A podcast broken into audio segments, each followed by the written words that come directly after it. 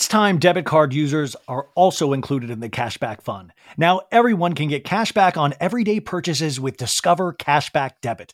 That includes no fees, period. Check out transaction eligibility and terms at discover.com slash cashback debit. Discover Bank member FDIC. Welcome to So Bad It's Good with Ryan Bailey, presented by Betches Media. This is an exploration of all pop culture from the classic reality TV moments of the past and present to the latest Daily Mail headlines and everything in between. We'll dive into all the infamous and notorious messes you can't stop watching. We're looking at you, Tom Sandoval.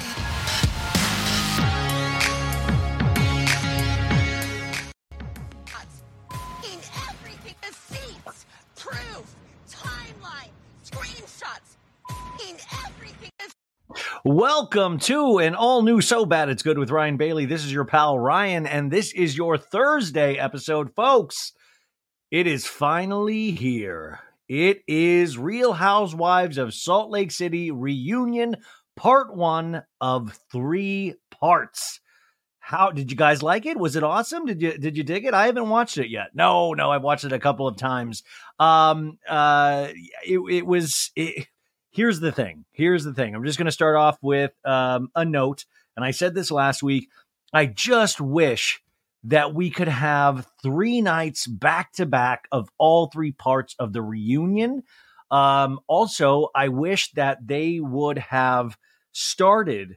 And I know this people um, are, are going to disagree with this. I wish they would have started with Monica and the reality Von Tease of it all and then got to the other stuff because I'm so damn curious about information about what she's going to say about it. Even if they're lies, I want to get them out in the first part. So then all the Facebook detectives, all the Reddit detectives, all the Bravo detectives can sink their teeth into it and kind of make heads or tales of what these lies or truths are. Um, you know, and remember, with these things, everything is not black and white. You know, you have to remember that there's shades of gray throughout. Um, and I think because last week's finale was so damn exciting, and it really was this who done it this season that really just, I mean, really just reached this apex, and it was wow! It was like a clue murder mystery of, you know, Colonel Mustard in the library with the candlestick holder. And you're like, Monica, but there are so many other questions I have. And, you know, the way Heather just casually throws out after the reality Von Tease stuff of, and Jen Shah gave me the black eye. And that is why I hate the Monica. I was like, wait, what? Wait, how, what? No, is Monica, wait, is it, is it Monica's fault that Jen Shah hit you with the eye? And wait, why are we, why are we not standing there? I feel like they're the third part of the reunion. We need to call, like, you know, you are receiving a collect call from prison. Will you accept the charges? And I need Jen Shah to answer for her crimes with these ladies because Monica has done really bad stuff. I get the charges here, but Jen Shah, there seems to be this cloud over this thing this Salt Lake City ladies. I mean, it feels like Yellow Jackets, where they all held on to some secret from four years ago and nobody's breaking, but they all know what happened. And I need to know what happened. I, I'm sometimes less. I mean, I'm excited about the reality Tease stuff. I really want to know the answers. But at the end of the day, what I'm suspecting is that it's another troll hater. It's another me. It's another troll hater that created an Instagram account to poke fun at these ladies and also to make shit of Jen Shah because she really does seem to be a horrible person and a horrible boss. And we know Monica, and and by the way, also, you know, let's just get this out, this out of the way too. And I people think of this as a bad thing, but welcome to the housewives. Yeah, Monica probably did attach herself to Jen Shah to try to get on the show at some point, but also just to be around a pseudo celebrity, a powerful, powerful person. And if we know anything about Jen Shah, even before she was on Real Housewives, is that she was one of those people that attracted people. I mean, she created the Shah Squad. Remember that? She titled her she titled her group of people that worked for her and they weren't employees they were the shah squad which is a rough thing to put on a linkedin in the year 2024 um, but I, I think that a lot of these people do a lot of things to get on the show it doesn't shock me that Monica was emailing the producers. And I'm not standing up for Monica, but I do think we have to normalize that everybody wants on these shows. We don't just have like normal Betty Crocker and, you know, Raggedy Andy just like randomly being picked for the show and then they just happen. No, everybody wants to be on these kinds of shows or a certain type of person wants to be on these shows. And especially, we've now had 17, what, 17 years of Housewives or something crazy like that. We've had that many years of Housewives. So these ladies in the current iterations of all Housewives, they know Bravo. They know Real Housewives. You have massive fans on these shows as housewives. I don't think that's a bad thing, but I think we have to acknowledge that not everybody's there. It's like, you know, it's like on The Bachelor. Are you here for the right reasons? Nobody's truly there for the right reasons because the right reason doesn't exist. You know, you're not going to get the Mother Teresa's of the world going, you know what? I think it would be really great for charity if I got on the Housewives. No, these are all people with an agenda. And I'm not complaining about that. I think most things in life, we do have some sort of agenda, right? I mean, think about yourselves. You know, it's like, do you try to do really good at your job because you want to stay exactly where you're at? Or do you do really good at your job because you're hoping to move up some sort of ladder at a certain point? I think a lot of these women that they cast on the shows, they see an opportunity to to kind of live out some fantasy, to live out some dream. I mean, we've seen it on these housewives shows before. I was thinking about Lynne Curtin on Real Housewives of Orange County and how they were like overspending and overspending, and the husband was lying to Lynne about a lifestyle that they couldn't afford, but they were also using that lifestyle to kind of show the other ladies and to show us this the television viewing audience um, you know, something that was aspirational. But in the end of the day, it was kind of false. And you can use Salt Lake City for an example. Jen Shah, you know, none of those places was hers. She she was renting places. Meredith Mark Marks, the rap on her is that she always rented her places. In fact, they trolled her on the final episode saying her rental. I mean, a lot of these people are sometimes disingenuous about the life that they present because they think through the show they can get the life that they are presenting. Whoo, I'm already on fire, you guys. I'm sorry. I've been I've been watching TV all day and I'm speaking now. Okay, I got to I got to chill out. You know what it is too? I'm I'm angry, folks, and if you're watching this on YouTube, you'll you'll see why I'm angry. I did a, a Bailey blunder today. Oh goodness, you guys. Uh my this is tragic actually. I was tired as I always seem to be now and I was uh, in the mirror and I was going to trim my beautiful mustache, my glorious mustache, and uh, I have this, uh, you know, this beard trimmer, and I didn't really look at the settings, and I just thought, oh, I'll take this down a little bit because it was, it was, it was getting very full. The mustache, it was very full and pillowy, and I just wanted to take it down, and I went, and it immediately shaved off the right side of my mustache, and and for all of those men and women at home that uh, cultivate a mustache, uh, you, you, know, it's it's hard to come back when you've sh- shaven one side completely off. So um, in horror, I had to shave the other side off. So you are looking if you're watching on YouTube, and, and by the way, if you're listening, don't go to the YouTube because it's going to really horrify. And don't let babies or kids see this. Nobody deserves to see me hairless on my face. It's just not a pretty sight, folks. And I I'm so sorry to all the people watching on YouTube. You don't you know, I know this is free basically, but still, you don't deserve this. I understand how weird I look. And uh, I've been bummed all day. So that's why I think that's why I'm coming hot out of the gate. I'm just upset. It's another stupid thing that I did because I did not pay attention to a setting on a beard trimmer.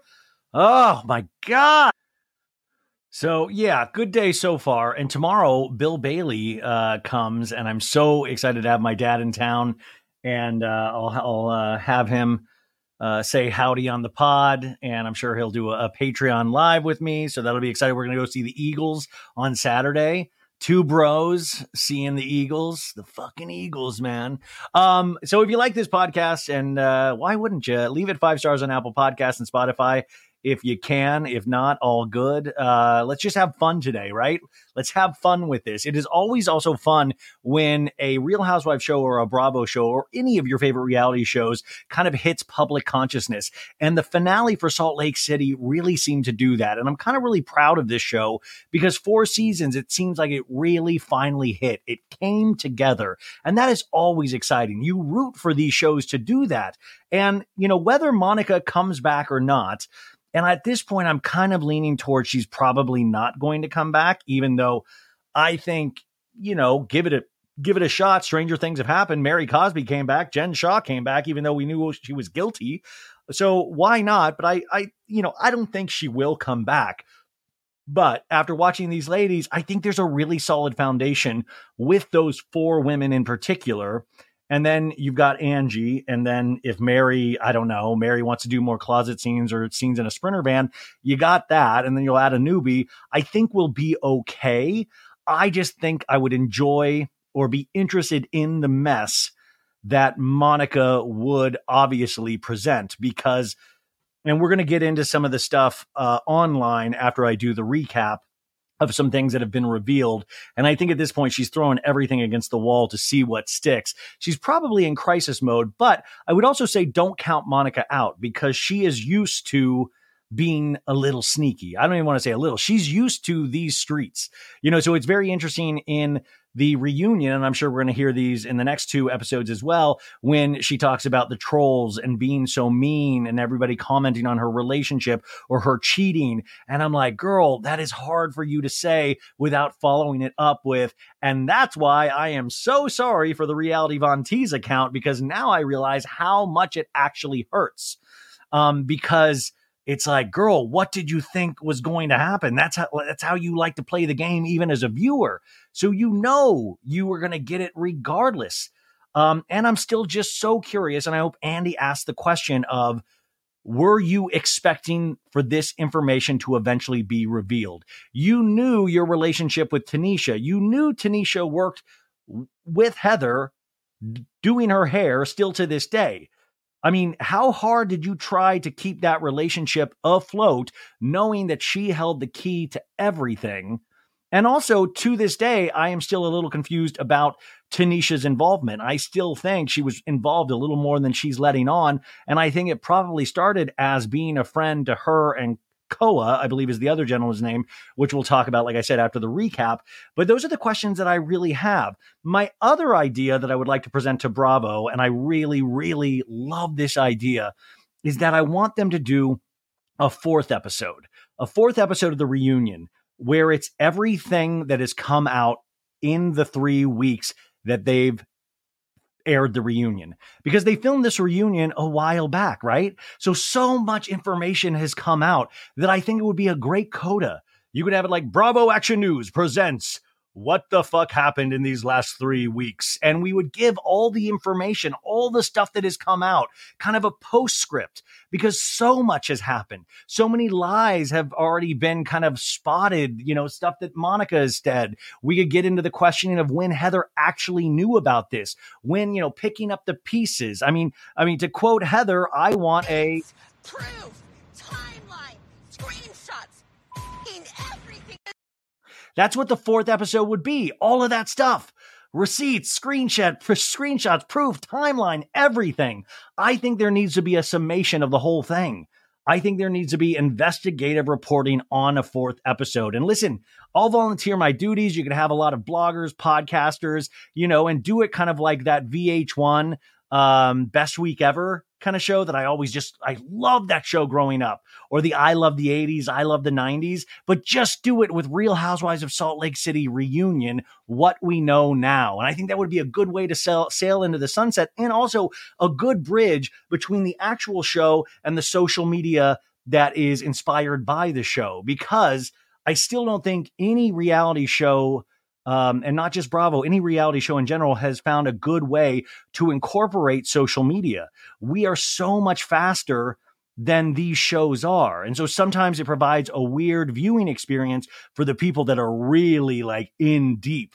that are dug in there on Reddit and dug in there on Facebook and all of these things, we tend to know so much information. And also, you could put to bed some of the weird rumors out there too. And I want to warn people, and I've said this a lot on the show before, but I, I mean, listen, this is just me being an old fuddy duddy, but I'm really getting tired of things that are after the fact said, "Oh, it's a joke." When I'm like, I don't see the joke. You're just trying to confuse people. Now, this is uh, from a a Twitter account, down with baby Rinna. And this was their post. It says breaking. Erika Jayne confirms that her and Garcelle Beauvais' son Oliver Saunders are currently dating after they were spotted together on date in a restaurant in LA. Garcelle recently confirmed that Oliver is about to finalize his divorce from his ex-wife. And then they hashtag Real Housewives of Beverly Hills and picture of, you know, all three of them. Now, this was the tweet, right? And now I've had it sent to me by Maritza. I've, I've seen it in a bunch of different Facebook groups. People going, is this true? And it's like, no, it's a troll comment. It's like, oh, it's a joke. Like those aren't jokes. Those aren't funny because for the the handful of people that actually get that it's a joke, it's like, okay, but then it's like the majority of the people that see that, it confuses the F out of them. And it kind of sometimes ruins the experience of the actual story that these producers are trying to tell. I know that's kind of not fun because you know, some people really like the wild, wild west of Bravo where you can just say anything and then kind of hide behind, it's a joke. It's a joke. And I'm like, no, there's got to be a real reality. And then there's got to be, and also if you're going to do that, make sure that you do have some sort of joke in there because I don't think that's super funny because that could potentially happen. You know what I'm saying? Like you I could see a world in where that would happen. I could see a world where that would be an insanely good storyline. But no, it's not true. And that's why my fourth episode of the reunion idea, I think that's solid. So uh, bravo, please holler at me. I'm willing to give that away for like a couple bucks and if I get a talking head on it. If you're a wine lover like me, I'm going to let you in on a little secret. I found the most personalized wine club that has amazing wines and exclusive perks. It's called First Leaf. As a First Leaf member, I get to discover new wines I'm guaranteed to enjoy. That's because First Leaf gets to know your unique preferences. To start, all you had to do is answer a few quick questions on their website about what flavors that I like, how often I drink wine, and if I prefer red, white, or rosé, or a combination. Now, based on my answers, First Leaf curated an amazing selection of wines just for me. And when I rate those wines, my wine selection gets even more tailored. You guys, I have to tell you, I got a free shipment with them, but I kept my membership going because I liked it so much. I swear to God, I got this great Sangiovese. I got a Malbec. Uh, I did get a rosé as well because I have a combination and I am loving it. Best of all, I get to choose when I want my box delivered and how often I get new assortments of wine. Being part of the First Leaf Wine Club also has its perks. As a member, I get access to their incredibly helpful wine concierge. Plus, I get member exclusive pricing on every order, so you can continue to order the ones that you love. So, join the club today with me and discover new wines you'll love with First Leaf go to tryfirstleaf.com slash so good to get your first box. That's T-R-Y-F-I-R-S-T-L-E-A-F dot com slash so good. Tryfirstleaf.com slash so good. Elevating my style used to mean breaking the bank, but with Quince, I get high end, versatile pieces at prices I can actually afford. Now I can upgrade my style by snagging killer luxury essentials that sync with my vibe and my wallet. You guys know I've got a blue linen blazer. Now I have a black leather jacket, and I have my eye on this Italian suede trucker jacket. I think that's going to be my next purchase. So Quince creates timeless essentials that never go out of style. You're going to have them in your closet forever. Quince has all the must haves like Mongolian cashmere crew neck sweaters from $50, iconic 100% leather jackets, and versatile flow knit activewear. With all Quince items, everything is priced 50 to 80% less than similar brands.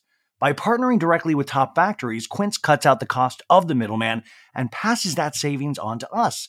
And Quince only works with factories that use safe, ethical, and responsible manufacturing practices, along with premium fabrics and finishes. How do you not love that? So indulge in affordable luxury. Go to quince.com slash so bad for free shipping and 365 day returns on your order. That's Q-U-I-N-C-E dot com slash so bad to get free shipping and 365 day returns. Quince.com slash so bad. Also, one more comment about Beverly Hills, even though that recap I'll be doing for Friday. Um, that Annemarie Wiley, that's Flop City.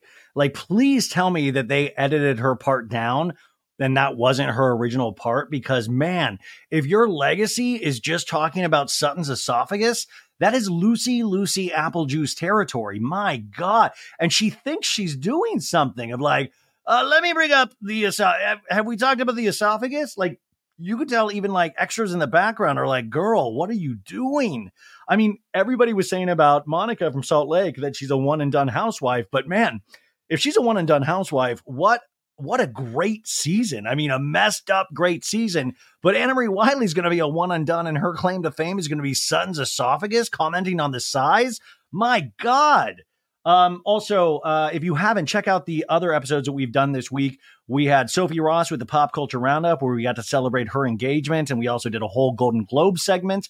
Uh, then on Tuesday, man, we had Toya Bush Harris from Married to Medicine. Now, I have watched this entire season. This is my first time finally digging into Married to Medicine. And it's one of those things that kind of clicked for me. It was during uh, Quad's resurrection ceremony where it was at a funeral home. And it, it was just, it was so good. And I was watching it on a plane and I was watching back to back episodes and I was actually laughing out loud. I was like, you know, when a show or a book clicks for you and you're like, ah, I get this now. I look forward to watching this now. So Married to Medicine, that interview's in there. And then I did a whole hour and 15 minutes on Rachel Goes Rogue, Raquel Leviss's podcast, which I thought had some really interesting information in it. But I did want to make uh, one comment about this because I got a lot of emails, a lot of comments about this, is that uh, the person who Rachel talked about at Schwartz and Sandy's who she revealed the information that she was hooking up with Tom with. I was like, who could it be? Well, it turns out our friend um, Jamie Lin- Jamie All Over podcast.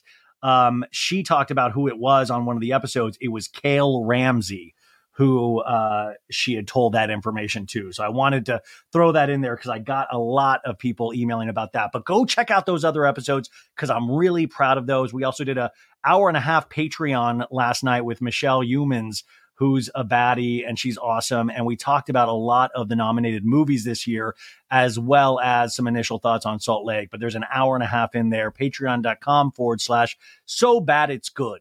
Okay. Um, Listen, I want to thank Laura Beth Harpe, who took the notes on these. She killed the notes on these. Man, she did so, so good. Laura Beth Harpe, if you are listening, thank you, thank you, thank you. I am sad that we're getting to the end of the season. And I think I'm going to have Laura Beth Harpe on the Patreon as well to kind of do a sum up of Salt Lake.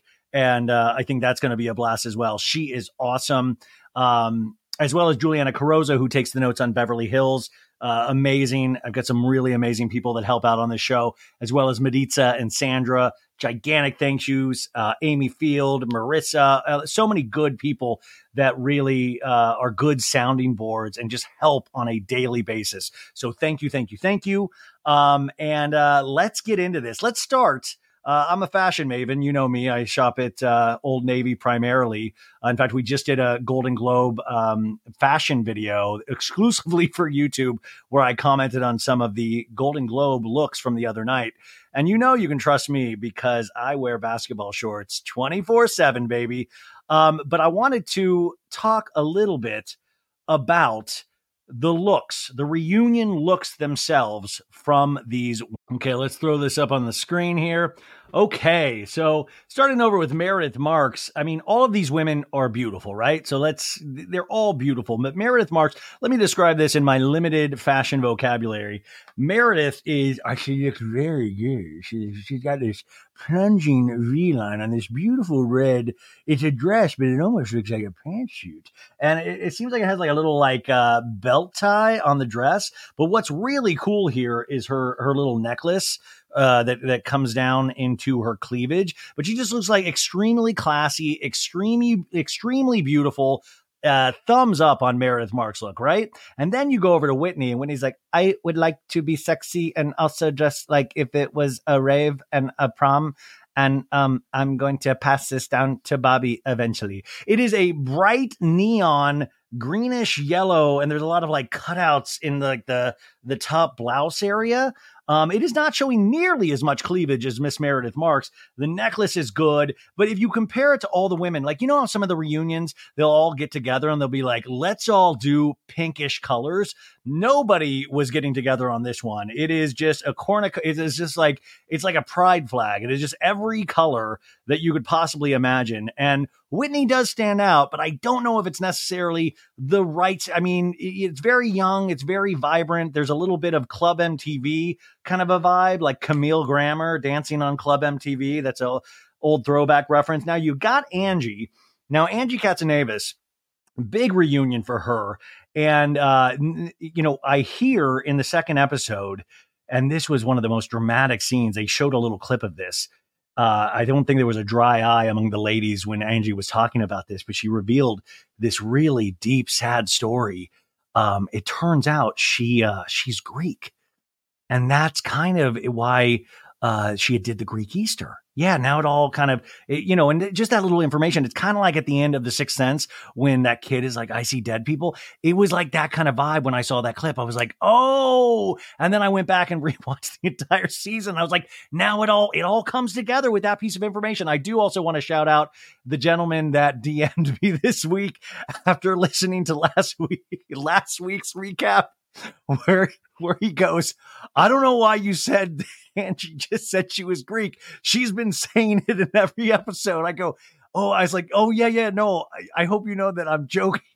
like I felt so bad that there are people out there that think I say this like she's truly re- no that's I I hate to I hate I hate to explain something that's potentially something that only makes me laugh but the point the thing that makes me laugh is that she is I don't I'm sorry, you guys. Anyways, I do know that Angie is Greek. It's not something that gets, but to me, it's kind of like the in South Park how they used to do they killed Kenny, you bastards. It's like that. I think every episode needs a moment where Angie reveals that she's Greek in a very dramatic fashion. But, anyways, Angie here, Angie is wearing this red dress and it has like these two, it's also red and it's like these two red circles that cover her boobs. Like they, they're two red circles that cover her boobs. Her hair is glorious and long. It goes down past her boobage area. And then there's like some, it looks like, like kind of, it's like a scrunched up part. And then you can see a little bit of her hip. And I don't know, it looks like one of those kind of a waitress skirt maybe. And then it's got some red strappy heels. I don't know anything about fashion. I'm just describing it for anybody that's hard of seeing out there. Now heather heather uh, heather what is it? It's like a, a big orange dress. Um it, it, goes all the way down to the floor. Her hair looks beautiful. She looks very tan. Um it looks like there's one strap on the right shoulder and she looks good. She looks pretty. Um, then you got Reality Von Tease. Reality Von Tease is wearing like kind of like this shiny green dress, uh, a little V, but it doesn't go down like in her into her cleavage area. Classy V. Um, the uh, the the there's a slit that shows one of her legs. Uh, it's great. And then Mar- and then Lisa Barlow. Ah, Lisa Barlow. What am I wearing today? This kind of looks like a silver thing. Um, it looks almost from my eye. And God, is this like a wool material? But there's like these little things that attach the right and left sides from her stomach up that kind of shows the skin in the middle. Um, yeah, and then Mary Cosby, she's wearing blue and she's got like the bunch of silver bracelets. This looks like something that Lisa Vanderpump could potentially wear if there was more like silver fringe things all over it. Uh, but they all look good. They just look out of whack completely. And I think that's what we want from our Salt Lake ladies, and especially this season, just completely out of whack. Nobody's on the same page. I think, you know, if, if, if they really, I think the four main women, Meredith, Whitney, um, Lisa and Heather should have gotten together and all worn a similar dress just to show that they are they are bonded in trauma they are the four big little lies ladies. And I wish they had come together and done that, but it just seems kind of a little all over the place. Uh, did you guys like it? What did you think? Now, listen, compared to the set, these ladies look completely put together because this set, you guys, it really is wild. It's like if I was a kid, it would have been like my dream playroom because there's like a pirate ship and then there's water and then there's snow. I don't know, like it really truly, there's like an Alice in Wonderland feel to it, like a Chuck E. Cheese. I felt like there was going to be like one of those like uh you know what are those like banjo like those jamboree bands that they had at pizza places when I was a kid of like we're the jamboree band and they were animatronics. Like i felt like that was going to be in the background. I just felt like there should have been like video game machines. It was very hectic. I found myself looking up and kind of like in a daze at a certain point and it was weird because like real housewives of orange county remember how they gave it that beautiful flat screen TV that was just like gigantic and they had like a picture of the ocean and they had the sun setting and I'm like what the fuck? You have that for OC and this looks like a fucking Dave and Buster's? Are you kidding me? Like, oh, what? What? Also, today, uh, one of our government, uh, I think a senator today did, uh, in a speech, in an actual hearing, used Heather's Receipts, proof, timeline, screenshots, in everything. this gentleman during his time in an actual hearing said Heather Gay's dialogue in an actual hearing in government. And everybody lost their minds. Everybody was so excited about it. And once again, old fuddy duddy Ryan, I hate to rain on anybody's parade. Like, I love when celebrities watch Real Housewives. I love when Jennifer Lawrence names drops housewives on a red carpet. Oh my God, I'm in heaven when Emma Stone talks about her favorite Bravo shows. What I don't love is when our fucking government is talking about housewives because I'm like, you guys already suck at governing. Could we actually not name drop housewife shows in our government? And I know it's still it's still really exciting. It is, it is, but it's just one of those things. It's kind of what I was talking about the other day with Gypsy Rose Blanchard, how pop culture has just exploded where it, it pop culture used to be movies, music, and TV, like kind of art type pop culture consumer things. And now it's exploded into government and true crime. And those are two things that I'm like, I don't know if pop culture can hold the weight of these very realistic things because I was like, you know, I'll watch true crime things or I'll watch like Dateline murder mysteries and I'll be like, this is a great one where he murdered his entire family and then he ran. Like, I, why? I, I shouldn't be laughing at these things. I shouldn't be so pumped to hear about something so true. And that's why when I hear it in the government, I'm like, you do not,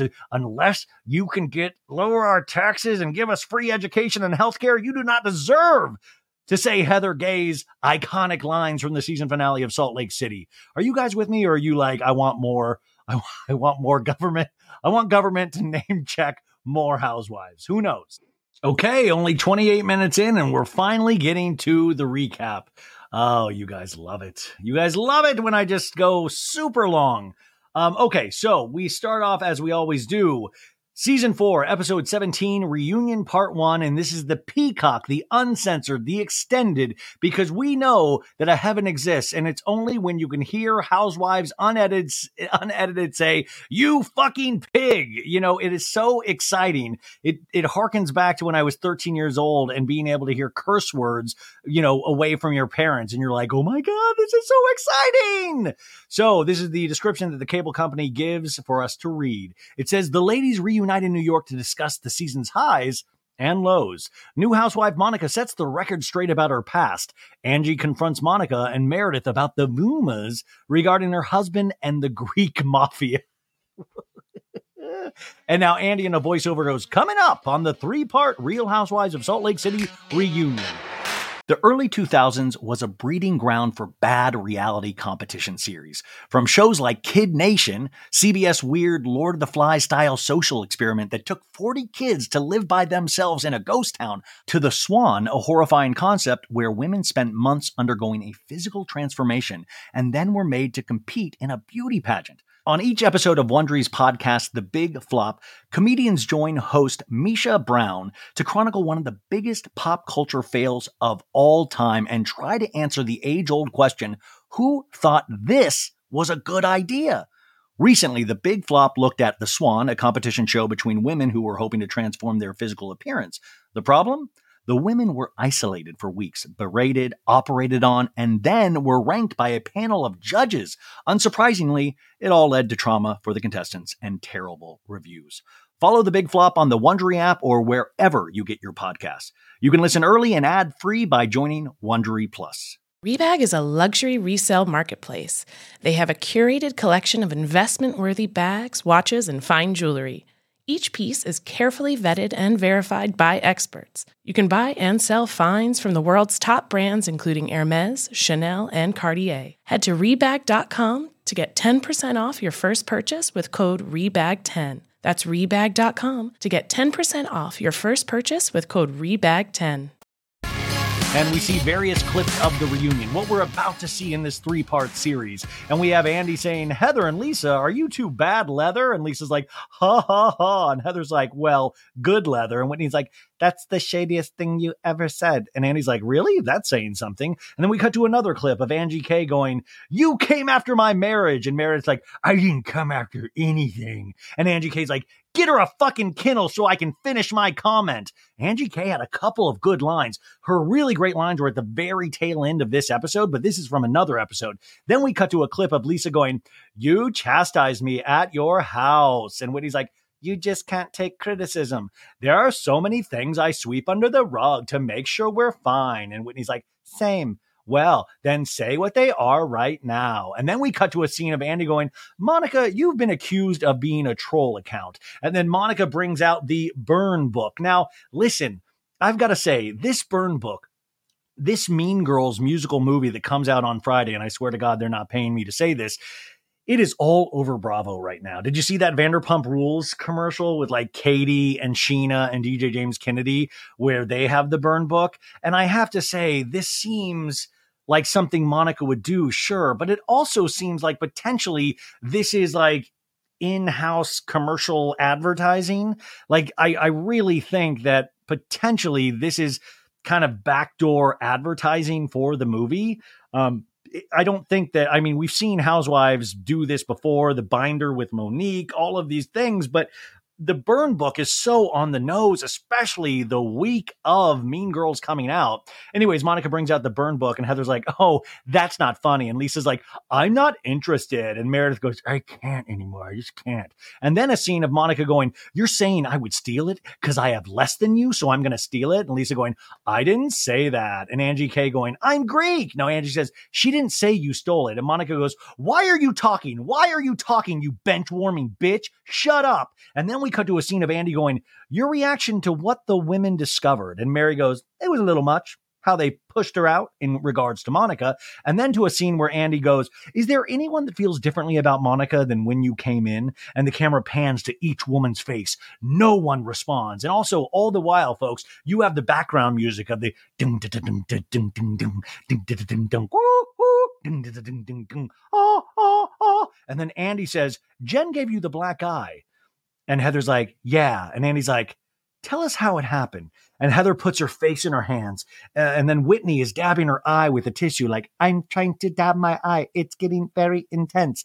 And Lisa's like, oh no. And then Whitney walks over and sits by Heather and hugs her. Whitney loves a good Heather hug. Whitney is always the first one to hug Heather. And I think that's very big of her because they have had so many conflicts. And I think Heather always takes every opportunity to make Whitney feel small, but Whitney's always one of the first people to console Heather anytime Heather opens up about anything. Just an observation. Okay, so now we start. It says we see shots of New York City. We're in the big city where Jen Shah got convicted, and we hear sirens in the background. A black Escalade pulls up, and we see New York, New York, 7 a.m. It's an early call. Heather is the first to arrive. She gets out of the car and we hear the voiceover and we see the flashback.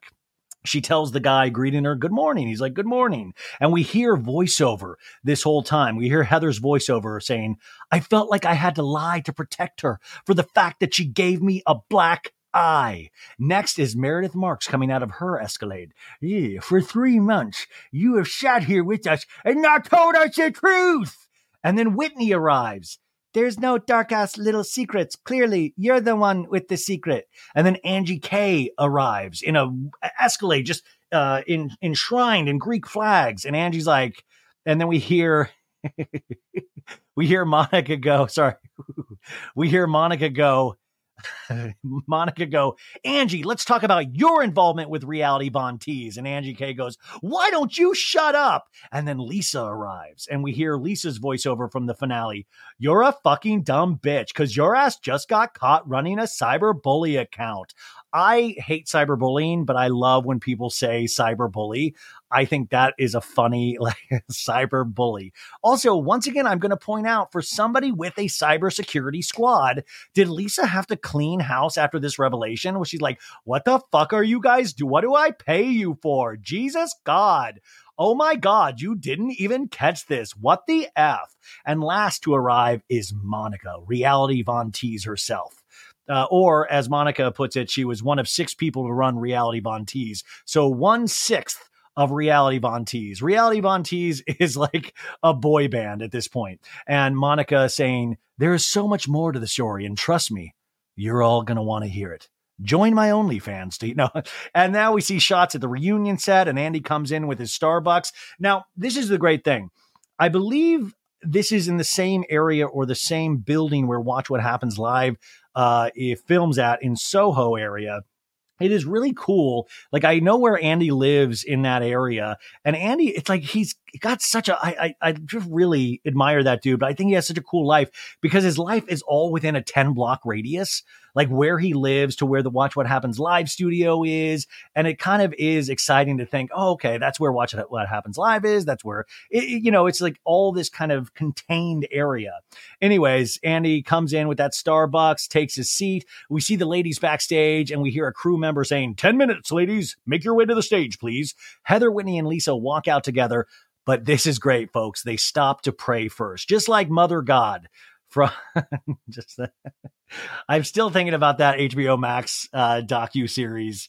Um, Love has won, but anyways, they stop to pray. They hold hands, and Heather, Whitney, and Lisa they all hold hands, and Whitney goes, "Archangel Michael, please protect us." And I think Archangel Michael is a special guest in part three of the reunion. But this is a very powerful moment with all three ladies bonding together to fight evil at this reunion. And the set is wild. It, like I said, it is just uh, an amalgamation of cotton candy, pirate ships, lollipops. Um, there's like a little bit of a Wizard of Oz feel to it, Dave and Buster's, all that jazz. Now, Meredith is the first to arrive on stage, and she's carrying a bag with her. And Andy's like, "Hey, Meredith," and, and she's like, "Good to see you, Andy. Good to see you." And he's like, "You brought your purse?" And Meredith, Meredith goes, "I did because I have a lot of notes." And then he's like, okay, okay. Uh, I would have loved if the bag had Seth in it. He's like, hey, Andy, I'm in the bag. What's going on? Are you listening to our podcast hanging by a thread? I like to jacuzzi with all the ladies. Then Lisa enters next. And uh, Andy's like, hey, Lisa, hi. I look like a holiday decoration. And he goes, Yeah, yeah, you do. And then Angie K comes in right behind Lisa. Hey, Angie K.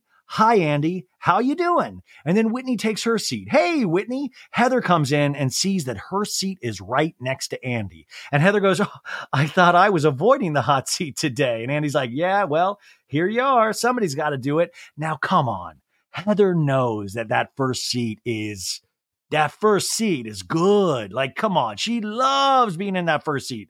Don't get it twisted. She loves the housewife. She knows that's an important seat. And when we were talking once we, the the seating was revealed, right? We didn't know those final couple of episodes, especially the finale. So we knew something big was going to happen to put Heather in that seat. And now we know. And yeah, she does deserve that seat. Now we see Monica entering the stage all by her lonesome. And we see her coming down this long staircase, but it's like the backstage at like, you know, your high school theater and you see how non-glamorous the actual like studio sets are. And there's dramatic music playing behind her. And this is where it's like the drum line ding ding ding ding ding ding ding ding ding ding ding. And i almost thought like wouldn't it be amazing next time something this dramatic happens? Fuck the music. Have a real drum line. Like have a real like ding ding ding ding ding ding ding. Like i have a marching band just like doing like conga drums and stuff like that because it's that intense. And they're all watching Monica come down the stairs. And also, the choral music is on top. I mean, the choral music would have been great here, but I think there's a, a world in which we could mash those two up of like ding ding ding ding ah ah ding ding ding ding ooh ooh ding ding ding ding. And Andy's like, "Hi, Monica." I wish Andy would have been like, "Hi, Monica. Or should I say, reality Von Tease. She's like, hello. And he goes, how are we doing? She's like, great. Good to see you. You too. Okay. Are you guys ready? And the production guy, which is really cool. Now, I've seen a bunch of Watch What Happens Live being filmed and the Bravos and BravoCon, and it's always the same, uh, how it's always the same guy um, talking to Andy. I don't know what his name is, but he's really good at his job. But he's the guy that you see counting down, like in five seconds, four, three, start your move, two, one, push one, go Andy. Andy's like, Welcome to the Real Housewives of Salt Lake City 4 reunion. I'm Andy Cohen, still reeling from an explosive season and jaw dropping finale that has left us all feeling trapped in the Devil's Triangle.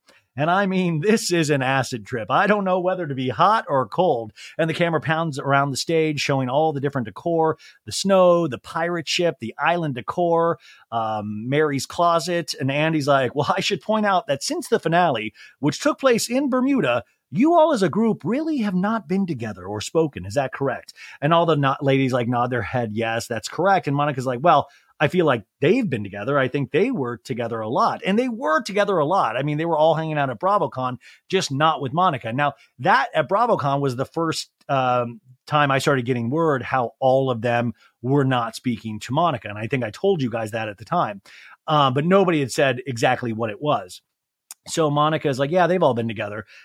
Minus me. And Andy goes, Right. Well, that's what I'm pointing out. You know, I like when Andy gets a little snarky. He got snarky with a couple times with Monica in particular, where he's like, uh, Yeah, that's what I'm saying. That's what I'm pointing out. Well, we have a lot to go through tonight, and we will get into what happened at the finale. But before we get into the season, let's talk about all the fun we know. I love that when Andy does that of like, we'll get to that in the third part, but let's talk about the crazy hijinks you kids know. He goes, I also want to mention the Jen Shah of it all. She's obviously not here, and I wonder how did it feel doing the show without her? Were you worried as a group? And Lisa was like, no. And Angie goes, I was not. And Heather goes, well, I was worried that the effect that Jen had had, that people would want that type of level of like drama and toxicity and just craziness. And that they might tune out if they didn't see it. But we are excited for the chance to get free of all of that. We were excited for a chance to like prove ourselves. And I think and then show our friendships without that in the mix. Now, on its face, you're like, oh, that makes sense. But I do have to point out this had as much, if not more, drama and toxicity and craziness than any season with Jen Shah. It was just more spread out between all of the ladies, culminating in the Monica Garcia reality Von Tease of it all. So, yeah, you did had nothing to worry about, but it wasn't because you guys all just kumbaya the entire season and it was hip hip hooray. No, there was all of that stuff. And I think with Heather saying we break free of that, I think she's trying to still push, we are going to break free of that now. But it was the same exact thing, just Jen Shah wasn't there. And Andy goes, So, when we shot last year's reunion, she was waiting to be sentenced, Jen Shah. I asked whoever was here your reaction to her guilty plea, and no one really had much of a reaction. I wonder if any of you do now. Do you feel betrayed by her? What's the real tea here? And Heather goes, Well, she was lying to our face up to the moment that she walked into the courtroom to plead guilty. I mean, she called me that morning and said, Call Meredith. I didn't do this, but I have to plead guilty. And so, even to the moment that she walked in before the judge, she was still maintaining her innocence and maintaining that. I thought that was a fascinating little piece of information, right?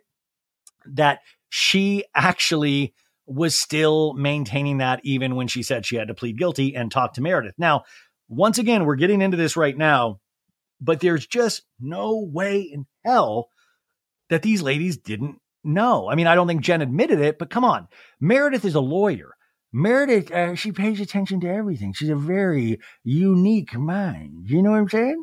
So she knows what's exactly going on. So I would love to have heard that conversation between Jen Shah and Meredith. But come on, you guys at that point knew, and if you didn't know, you weren't reading. It's like Sutton being the only person that wrote the read the uh, L.A. Times article with Erika Jayne and Tom Girardi. Like pick up a paper, read some documents. You will see exactly what the case was against Jen Shah and why she was guilty, period. Anyways, Lisa goes, even after she pled guilty, she still maintained her innocence. So it's really hard to have a friend that's telling you I'm innocent. And all the evidence is pointing that she's guilty, and we backed her the entire time. You know, even when it was rough and she was coming at us really hard, we backed her a thousand percent. Do you think there's any world in which Jen Shah is trying to get Kim Kardashian to take her case of like, I am innocent, free me, Kim? Also, this is what they're talking about when Heather at that finale is like, we were ride or die, all of us. And ride or die is awesome, right? Sometimes it's really it's a it's a noble thing, but ride or die shouldn't also mean that you're stupid. Shouldn't just mean you're just blindly ignorant. And I feel like ride or die is an excuse for sometimes just being ignorant in this case. Andy goes, Well, and do you believe her that she is innocent? And Heather's like, No. And Lisa's like, No. And when he goes, I feel like I always took a stance that I always said I had my speculations and I feel like I didn't want it to be true. But based on the evidence and everything, I had a strong feeling that she's guilty. And Heather goes, Yeah, all the alarm bells, obviously. Oh, Heather, calm down. All the alarm bells. Listen, when Heather Gay was on my show before any of this shit popped off, Heather said when I asked her, "Hey, well, what if she's guilty?" and she's like, "Well, you know, it, it, really wouldn't change anything. People make mistakes. She'd still be my friend." Blah blah blah blah blah. And I remember going, "Oh my god! Like this, this is a really big comment that kind of made its way around and like Daily Mail, Us Weekly, and things like that because it was kind of just like, well, no matter what, it's fine. But like, look at it now. She is guilty. That friendship doesn't really exist anymore. You know, Heather is not going to visit Jen Shah in prison on visitor day unless there's something that I don't know. But it did affect everything. And I, I, I don't know. It's so confusing to me. And Whitney goes, yeah. And I feel like I did express that. And he goes, and I think at times it was hard because there would be retaliation if we said or did anything. And Heather goes, and yeah, and you could bring up facts till you're blue in the face, and she would just maintain the same thing. I didn't do it. I didn't do it. And when he's like, yeah, the spell Jen Shah had on these women the spell, like they're even saying, Whitney goes, there would be retaliation if we said or did anything. Like Jen Shah is the mob. Like what you're scared of a troll account? Jen Shah sounds like the real person that like to be afraid of. That there would be retaliation. Like, I'm sorry, no, like reality Von Tease, yeah, it's horrific, but retaliation is like a bad troll post. Uh, Andy goes, Well, what would that retaliation be? And Whitney goes, Oh, just the social media hatred. So I guess it was real? Like was was Jen making bad posts against the other ladies? I also want to um I also want to point out that all of these women hold their own on social media. All of these women get in the dirt, like Lisa and Meredith. I believe Meredith somebody tweets for her. Um, but I think Lisa potentially does her own, or she has somebody really good that really knows her voice uh, because you can, you know, if you read her Twitter feed, you can just hear it in Lisa's voice. But these ladies all come at each other on social media. So the retaliation on social media stuff, I'm like, wait a sec, you ladies all you all like fight online and you know it wasn't like jen was so much better than any of you other ladies anyways lisa goes just attacks like vicious attacks and angie k's like totally totally and heather goes keyboard assassination, keyboard warrior. And Lisa's like, vicious attacks that ruin your character, your name, your businesses, things like that. But it's like, that's what we're saying that, that Monica does, right? Angie K goes, Well, the hardest thing too is I think we've all let her into our homes, into our families, um, you know, with our children, our husbands, and she became part of your family. So that was a real betrayal. I mean, that was a real betrayal. Angie K, she threw your expensive shoes in the ocean last season. The fact that you guys were hanging on to these friendships when it felt like we saw her earn nothing of it. I don't know how she was like with the cameras off, but my God, I mean, this is like if she if she smiled at you, it felt like the sun rose and set over anything Jen Shah did when I hear you ladies talk about her. But my God, when we saw her on TV, it was like Angie K. The fact that you would even have her in your house after how she treated you was wild to me. And Andy goes, Well, yeah, you know, at the last reunion, it was just the four of you. And Lisa's like, Yeah. And Andy's like, and I think none of us knew where any of this was to go. And we have a lot to talk about today, okay? So I want to start at the beginning. This season, new housewife Monica stepped out of her Range Rover and right into a snowstorm of drama. Through it all, this newbie was never afraid to keep it 100 with Salt Lake's 1%. Take a look. Also, is that weird when Andy says keep it 100 when a lot of Monica stuff was completely hidden and secretive? Weird, right?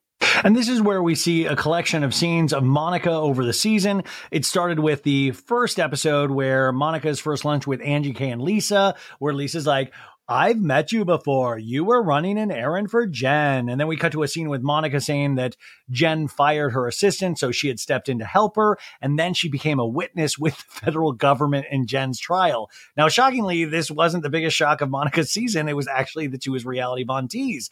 And then we have a scene with Monica's talking about her home life with her daughters. This one likes gymnastics. This one likes art. You know what I would like? Five hours of extra sleep. And then a scene of Monica versus Lisa being tone deaf over, over losing her $60,000 ring. And she's like, the 1% of people live like you. And then a scene of Monica calling Lisa a 50 year old wannabe at the skating ring. And then Lisa going, wannabe? She wants to be me. She wishes she could have what I have. That's why she carries fake Chanel. Tin roof rusted. And now we're back into the reunion. And Andy's like, all right, do you want to be Lisa? And Monica pauses and goes, No. Well, I thought it was really touching and honest when you cried to your mom about, you know, worrying about feeling left out, the labels, buying the purse. Why was that important for you to share? And Monica's like, you know, it wasn't necessarily about the bag. It was about entering the group of women. As an outsider looking in, they look flawless. I mean, some of them they look flawless. Not today, but uh, their homes are beautiful. They're married. Their kids are successful. Like you just look at it from the outside and you're like, what am I bringing to the table? But this is what I'm talking about, how it's all deception. And the funny thing is, Monica knew that above anybody else because she was in the inner circle of Jen Shah and knew how fake and phony it all was. And that's what I'm saying is that this image that they present to all of us, it's all a facade. I mean, some of it's real, of course, and they do have these designer bags and clothes and all of this stuff. But if you look underneath all of that, a lot of it is for presentation. And I guess that's what a lot of, anyways. Anyways, so Monica goes, I'm a whore that's going through a divorce that has four kids and live in a 3,000 square foot home. This is how I felt. And Andy's like, okay. And Monica's like, well, I'm just, you know, and I think every single person in their life at one point in time or another has felt like, I don't belong. And Andy goes, Yeah, well, think that's why it resonated. And there's a pause. So why were you annoyed by Lisa carrying on about a $60,000 ring? I have to assume if you lost a $60,000 ring, you'd be freaking out about it. And Lisa's like, yeah, yeah, Monica. And Monica goes, Lisa has every right to be upset about losing a ring. What I didn't like was that it was 60,000, 60,000, 60,000, 60,000, 60,000. She does these hand motions every time she says 60,000. And Lisa jumps right in. I only said the price three times. I love that. I love it. It was like, you're wrong, Monica. It wasn't five times, it was three. Tonight, only on Disney Plus. My name is Taylor. Welcome to the Eras Tour. Experience Taylor Swift's record breaking Eras Tour. Does anyone here know the lyrics? Taylor Swift The Eras Tour, Taylor's version, with four additional acoustic songs. Streaming tonight only on Disney Plus. This episode is brought to you by ABC. Station 19 is back for its final and hottest season yet. Andy finally becomes captain, and she's going to give it her all to be the best leader the station has ever seen. Will she succeed? Get ready for fiery new romances and high adrenaline rescues. Watch the Station 19 season premiere tonight at a new time, 10, 9 central on ABC and stream on Hulu. And so the ring thing for me, it was everybody processes things differently. And for me, losing that, it's a big deal. Henry almost died and she starts to cry after I had him. And John gave me that ring because I was like, I don't know if we're going to be able to have more kids. I don't know where we're going to have another kid. That meant more than just a ring that I wear on my finger. Every time I look at it, it's like we have our two beautiful babies and now we have this $60,000 ring. And like, it was so hard. Now, right? This story on its face is like, hell yeah. Oh my God, it does mean so much. But why didn't you share that in the moment? Why, why was it just 60,000, 60,000, 60,000 only three times? Why wasn't it this story? But also, my God, a $60,000 ring. I mean, I know Lisa's doing well, but I didn't know she was like doing well, well. Like, damn. And John, like, really? Like a $60,000 ring? Like maybe put that away for the kids. It's like, that's a, that's a big chunk of change. But I, I totally, this story is very moving. And Monica goes, but see, that's beautiful. I didn't know that. It was no one's business. I didn't even want to say that. I was just stressed about it because to me, it's a symbol. To me, it's a symbol like the bat signal. Um, no, but Lisa, like it was no one's business. It's like Lisa, this is what cracks me up about Lisa. This is why I love Lisa Barlow. Like I make fun of her and tease her, but I love her because she is unapologetically herself. She doesn't think like normal people. And I think that's an amazing thing. I think it's really unique because most people would realize that if you keep saying the price of something, it really you know, evokes kind of imagery of commerce and caring just about wealth when the symbol story is so much more endearing. And yeah, maybe that's not anybody's business, but I just think that it's interesting that you would rather share the price than this beautiful story. And Monica goes, Well, I thought you had said he had just bought that for you. I thought at the airport you said he just bought that. And Lisa goes, No, he did not just buy that for me. And Heather's like, She said it was sentimental. And Lisa said, I said it was sentimental, like Heather said. We get a flashback to the airport in Palm Springs where Lisa was like, No, I'm really upset. It's sentimental. It's from John. So I'm upset. And Heather's like, Yeah, it's a big deal. I'm so sorry. So the flashback a couple times did some interesting trolls of Monica is that we didn't see this scene where Monica is saying that Lisa said he had just bought it for her. No, we see this scene. So interesting memory on Monica's part. Lisa says, I get rings for different things at different times. Hell yeah, Lisa. Sisters are doing it for themselves.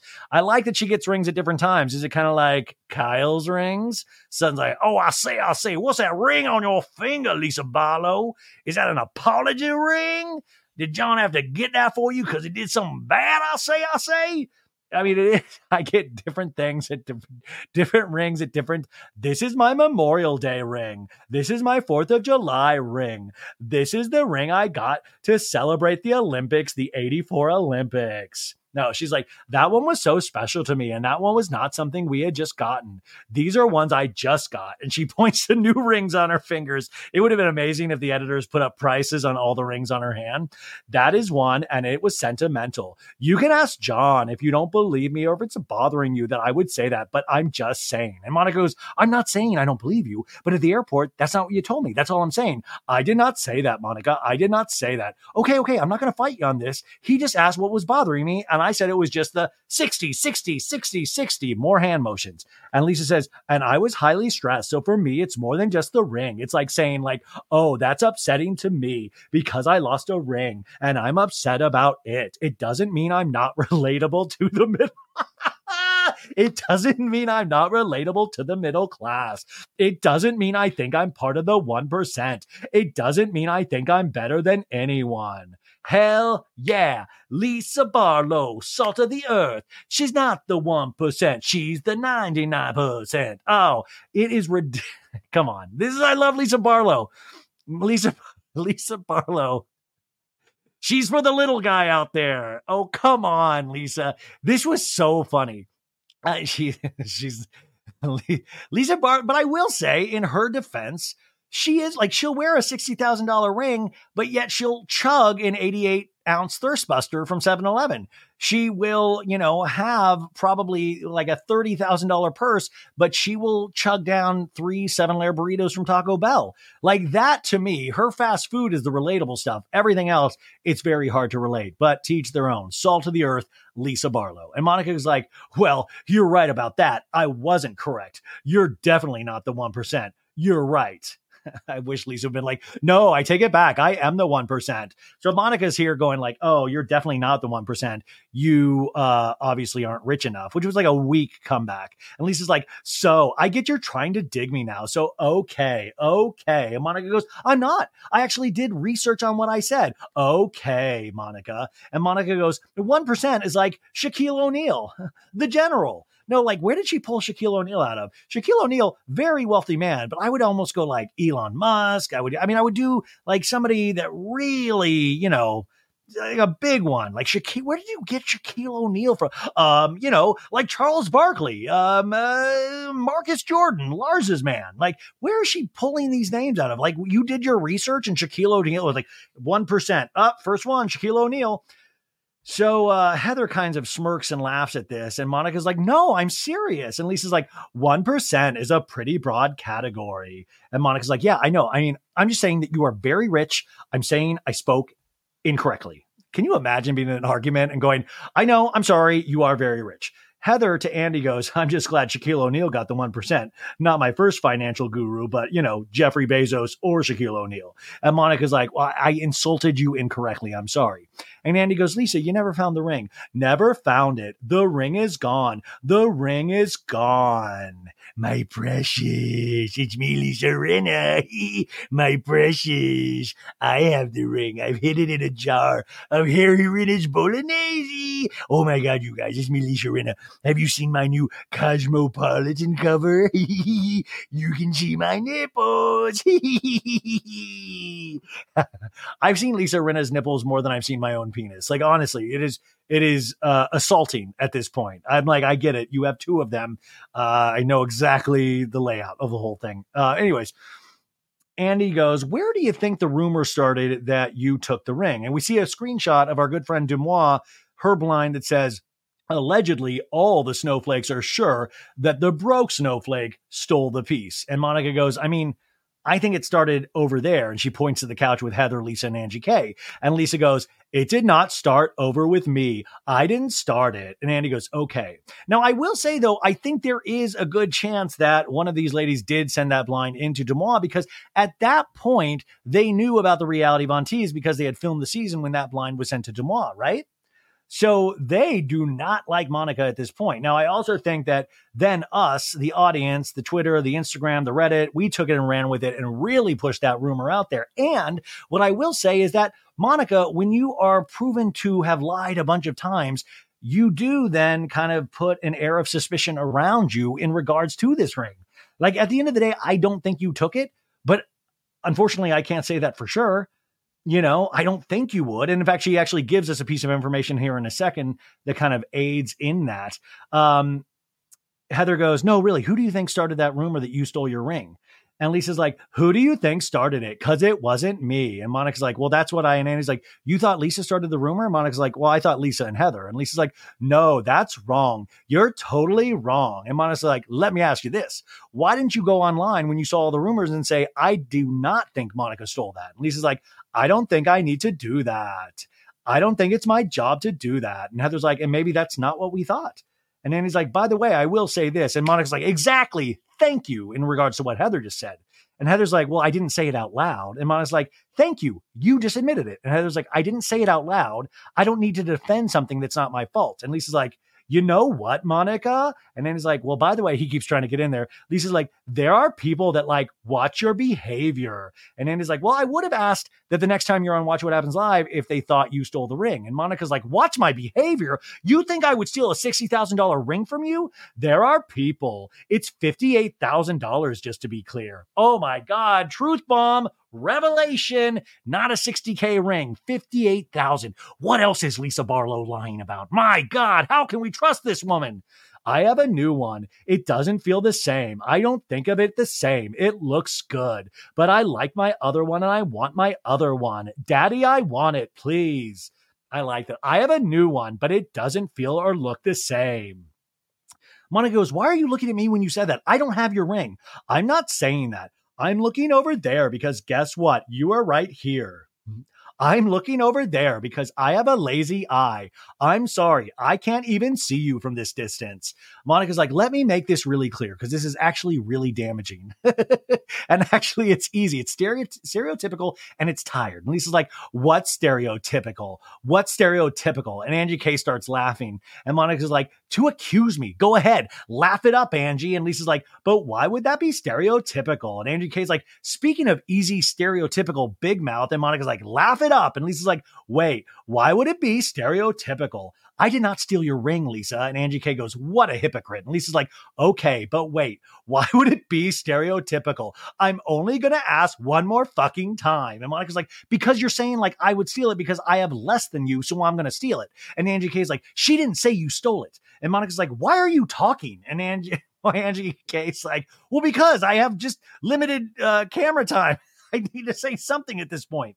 Uh, Angie's like, Why are you talking? You haven't stopped. And Monica's like, Why are you talking, you bench warming bitch? Shut up. And Angie K's like, Bitch, really? Say it in Greek. Say it in Greek. And Monica's like, Yes. And Angie K's like, You're so classy, Monica. And Monica's like, Stop talking, Angie K. I'm not talking to you. This doesn't even involve you. Just like most of the season. Boom. Shaka laka laka boom. This is the thing about Monica. She goes from wanting people to sympathize with her to a viper tongue that will fucking cut you down like a tree in the woods. Like, my God, it's weird. She'll go from like, you're saying I have less than you to like, shut your fucking mouth, you bench warming bitch. That's wild. Isn't that crazy? I mean, that's called range. That's all the different colors of a rainbow in Monica Garcia. The other thing is, you know, it's not, she's not looking at you because she thinks you have less than her. I would imagine a lot of the people think you stole it because of the reality Von your association with Jen Shah, a lot of confusion about your marriage, your relationship with your mom. There seems to be a lot of big trouble cloud over you. And get it, I, I have trouble clouds over me. We all do at a certain point, but there seems to be a stack of things piling up that would give you motive to potentially take things. And you also are talking about having less, wanting to keep up with the Joneses, wanting to keep up with these ladies. And uh, like I said, I don't think she stole this ring, but I do understand why she would be looked at. You know, you know, it's like why she would be the first one that we would look at. Okay, so they take a commercial break. We come back, and Lisa's like, Monica, Monica, did we ever make you feel bad and say you had less than us? Never, never, because that would have been a good episode. Could you imagine if there was an episode where Lisa was like, You have less than us. Get the fuck out of here. Go in that sprinter van with Mary. Go in that sprinter van while Heather is peeing and puking herself. Angie K's like, What did she say? And Heather's like, just like most of the season. And Angie K's like, oh, really? But she talked about me from the beginning of it to the end. And Monica goes, I never took your ring. I didn't even go into the bathroom in Palm Springs until like 20, 30 minutes after you had lost your ring. Now, that's a good piece of information, right? So she lost the ring in the bathroom, allegedly, and Lisa was in there for 20 or 30 minutes. And then Monica, God, now I just want a camera in that bathroom. Can you imagine? That's like a special Bravo episode, too. I would watch 30 minutes of Lisa Barlow in a bathroom.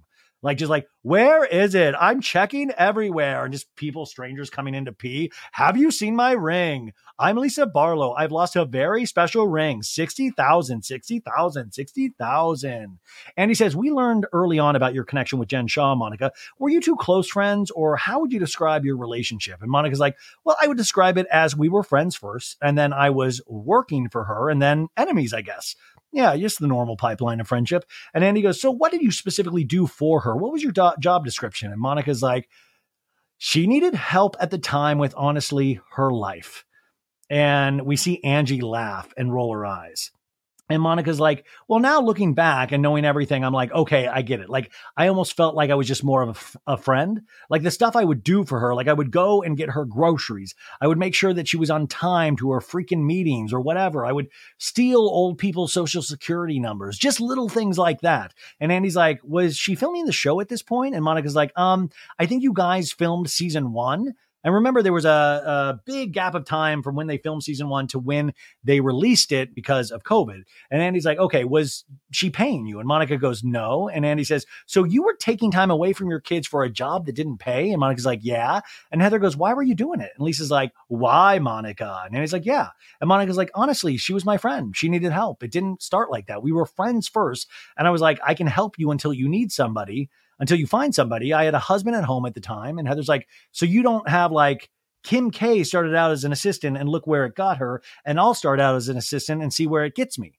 So Heather does this direct quote, like, "Oh, you never said this," and Monica's like, "Um, no." And Heather's like, "Well, I actually, I mean, I would like you to hear something." Monica, that you said. And Monica's like, Well, I would love for you to read that, Heather. And Lisa's like, I think we're going to listen. And Heather's like, It's just for a little bit of clarity. And Andy's like, Oh, it's an audio recording. And this would be great if it was like a DJ, like wicka, wicka, wicka, wicka. Uh, oh, Kim K, Kim K. Like this is wild. Heather has an audio recording ready to go. And the other women must know about it because Lisa literally goes, I think we're going to listen. So Heather plays this recording of Monica. Now, this must have been something she sent to Tanisha because Monica let us know last week that Tanisha saved all of her audio recordings. Now, this I mean, truly, Monica, for somebody that is devious, running this uh, troll account, all of this stuff, what a dum dum for you to send so many voice notes of wild things. Like, you know, everybody's saying she's really thought out, but at the same time, not really thought out at the same time. This seems like really sloppy loose ends for you to let all this stuff out there. So Tanisha, um, Heather Gay's hairdresser, which a lot of people have said about, has some really funny things to say about Heather's hair. So I don't know if Tanisha is considered a great hairstylist or not, but that's besides the point. Anyways, Tanisha must have given this or all the voice recordings to Heather Gay. So Heather plays this and it's Monica's voice going, fucking Kim Kardashian was a fracking assistant, and look at that bitch now. Um, I can fully admit that the whole reason why I was an assistant and putting up with that shit was as a stepping stone, as a learning experience. And um, you know, it is funny though because didn't Monica Garcia like tape Jen and put that out, and now she's you know tapes of her are being put out. Like that is kind of instant karma in a sense, but also you know yeah, Kim Kardashian was an assistant for Paris Hilton, remember? And at the same time, I don't think there's anything wrong with this. I don't think this is like the jaw dropper that they all think it is because it's like, yeah, man, you were all hoping for things once you were on this show. You were all hoping to be in, we're all hoping to be in a better position than we are now. And we all do things to kind of set ourselves ahead. Like she obviously bet on the wrong horse. And yeah, she did not do this out of friendship with Jen. I'm sure at first she liked Jen. Yeah, you like somebody that talks big and spends big money and has a lot of people around them and, you know, is going to be on a show. Of course, you're going to say they're your friend. That's really exciting at first until you see how they really are. But yeah, like I didn't think this was truly out of friendship. I don't think any of these ladies are true, true, real, real friends. I mean, their bonds are getting stronger the more seasons they do, but no, all these ladies throw each under the uh, throw each other under the bus. In fact, later on in this episode, they all start throwing each other, they argue with each other away from Monica. Andy goes, "Okay, so that proves what? That she was doing it to get on the show?" And Heather nods. And Andy's like, "Well, were you being her assistant to get on the show?" And Monica's like, "Well, I didn't think I would ever end up on the show, honestly." And I think there is truth in that of like, well, I wish I would, but I didn't think I would. Um, but Monica goes, but why wouldn't I try to get on the show? And Heather goes, well, I was just clarifying that I don't think you were her friend helping her. And Monica's like, well, I applied just like everybody else. And Heather goes, well, I think you had an agenda. And Monica's like, I was her friend, Heather. And Heather's like, well, you had an agenda. And Monica's like, I didn't. When I met her, I didn't even know she was on the show. I don't believe that. And he's like, as this situation went on with her, as you are you comfortable saying that, yeah, that you thought, oh, well, maybe I'll get on the show as a result of it? And Monica's like, honestly, when I applied to get on the show, I applied just like everybody else sitting here. And Heather's like, how did you apply? And Angie K's like, I didn't apply. I was referred. LinkedIn. No, I just love that Angie K was referred. I didn't apply. I was referred. And Lisa's like, I didn't apply. I like helped bring the show to Utah. So I didn't apply. And Monica's like, okay, well, everyone else that has to apply now. And Heather goes, how? How did you apply now? And Andy's like, okay, you talked to casting. And Monica's like, I emailed the email for casting like everybody else. And Heather's like, and said what? Heather, calm down. And Monica's like, I said, my name is Monica, Fa- Monica Fowler and your show sucks and your ratings are shit and it's going to get canceled because you don't have the right cast. And Andy kind of looks offended here of like, oh, and when he's like, wow, wow, wow. And Lisa's like, wow. And Andy's like, did it suck? Um, and the rating sucked? And Monica's like, that's what I said. I'm being honest. And now this is a great editor troll because there's a screenshot of Monica's actual email to casting comes on the screen and it reads, reaching out in regards to your casting call exclamation point would love more information on what needs to be done or how to move forward you guys need a feisty excommunicated latina on the show immediately exclamation point i'm your girl exclamation point. Monica F. Now that's a pretty strong email. It's not what she said she wrote. Who knows if what she said came out later, but also I think there's a thing with Monica where she talks tough, you know, where she talks tough in these situations. But this, you know, is yeah, like this kind of describes her. And Andy's like, wow. And Monica's like, well, that's what I said. And Andy goes, A lot of viewers had questions about your friend at the Secret, Ser- Secret Service, Monica, telling you that there was an active case against Jen, since that doesn't seem like information. And Monica's like, That's not what I said. And Andy's like, Okay, what was it? And Monica's like, Well, he did not say there was an active case. He said, Get away from Jen Shah. She's going to prison. By the way, I don't think you need Secret Service to tell you that. That's what shocks me about all these ladies. You don't need Secret Service to tell you to get away from Jen Shah. We all just kind of knew. And he goes, and then how did you go from there to becoming an informant against her? And Monica's like, well, um, I talked to the federal investigators. And Andy's like, did you reach out to him? And she's like, I did, yeah. Um, I, w- I would, it would be great. It would be great if the Secret Service the federal investigators provided the email from Monica of like, hey, what's up, you guys? I think you need a fiery, excommunicated Latina to help your case against Jen Shah, Monica F. Monica goes, Yeah, I said I had information about your case. I think I did the right thing. And I think that everyone here probably should have done the right thing too. And that's kind of a burn because I kind of pseudo agree with that. Like all these ladies knew Jen wasn't on the up and up. You can say that, you know, like, come on, Whitney was the only person that kind of was like, I kind of knew to read things and like wait and see. But I think a lot of these ladies knew that everything wasn't on the up and up. And they, I think they did have little pieces of information. And I think this was a little bit of a good jab by Monica.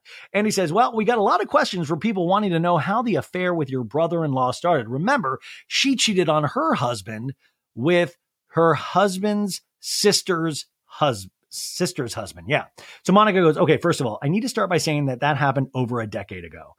And as far as everybody here, especially Heather, have had very deep conversations about that and how painful that was for me. And you guys were actually wonderful. It wasn't about bragging or not taking accountability in regards to this situation. Monica says, I don't think taking accountability means self shame and self hating for the rest of my life. I was excommunicated. I bore the scarlet letter. I still do. I was rebaptized. I went through the whole rebaptism process in the church, the Mormon church, you guys.